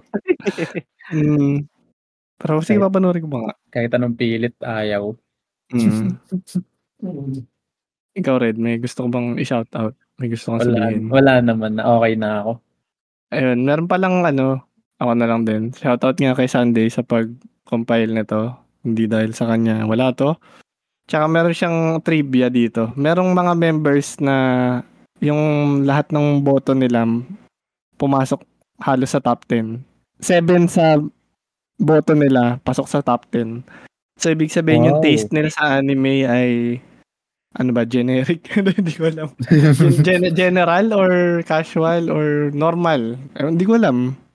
Hindi ko alam kung ano meaning na to. Pero itong 4 na members na to na si Gundam, Tsubaki, si EJM, tsaka si Kofa, yung boto nila pumasok sa top 10. 7. Malakas silang Yung mga pinapanood nito, yung mga taste nila sa anime siguro. Pare-parehas. Lupit ano, mga sikat siguro. Ako kasi yun nga, may mga binoto din ako hindi sikat eh. Mga pang sa akin lang talaga top 10 sa tingin ko eh. Mm. Meron diyang anime na binoto ng lahat. Ah, Frieren. Wala, yung Frieren hindi ko binoto eh. So, ay, wala nga pala, hindi mo binoto yung Frieren, no? Wala ako ng trivia na yun eh, next time na. wala yatang ganun, wala. Merong mga naglalaglag talaga eh. So, yun talaga. So, yun, tapusin na rin namin episode.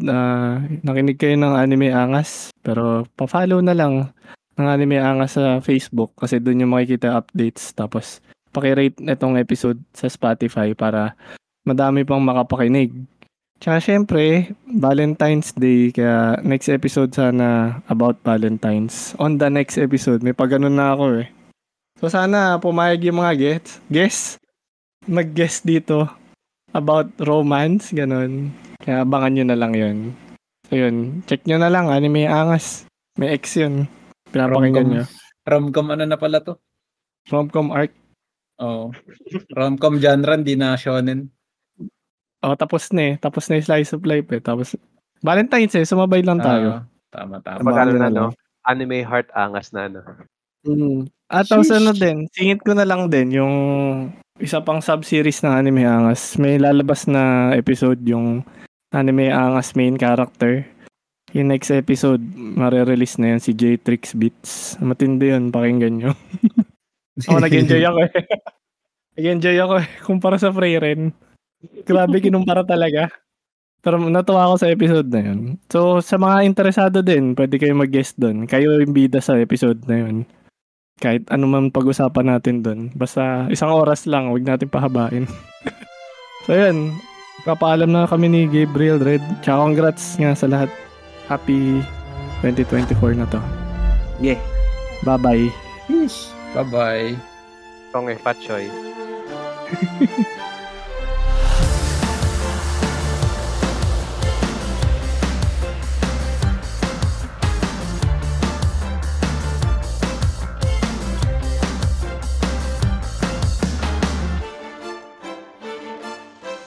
Chinese New Year nga pala, no? Ang haba nun, ah. Ang nagpahaba dun yung mga eh. 10 to 6 na, no? 2 hours ba yun? 2 hours 30 yata yung gag. 8 to 11? Ilan yun? 3 hours. Kago? 3 hours nga. Hindi natin naramdaman, no? Kulit kasi nung eh.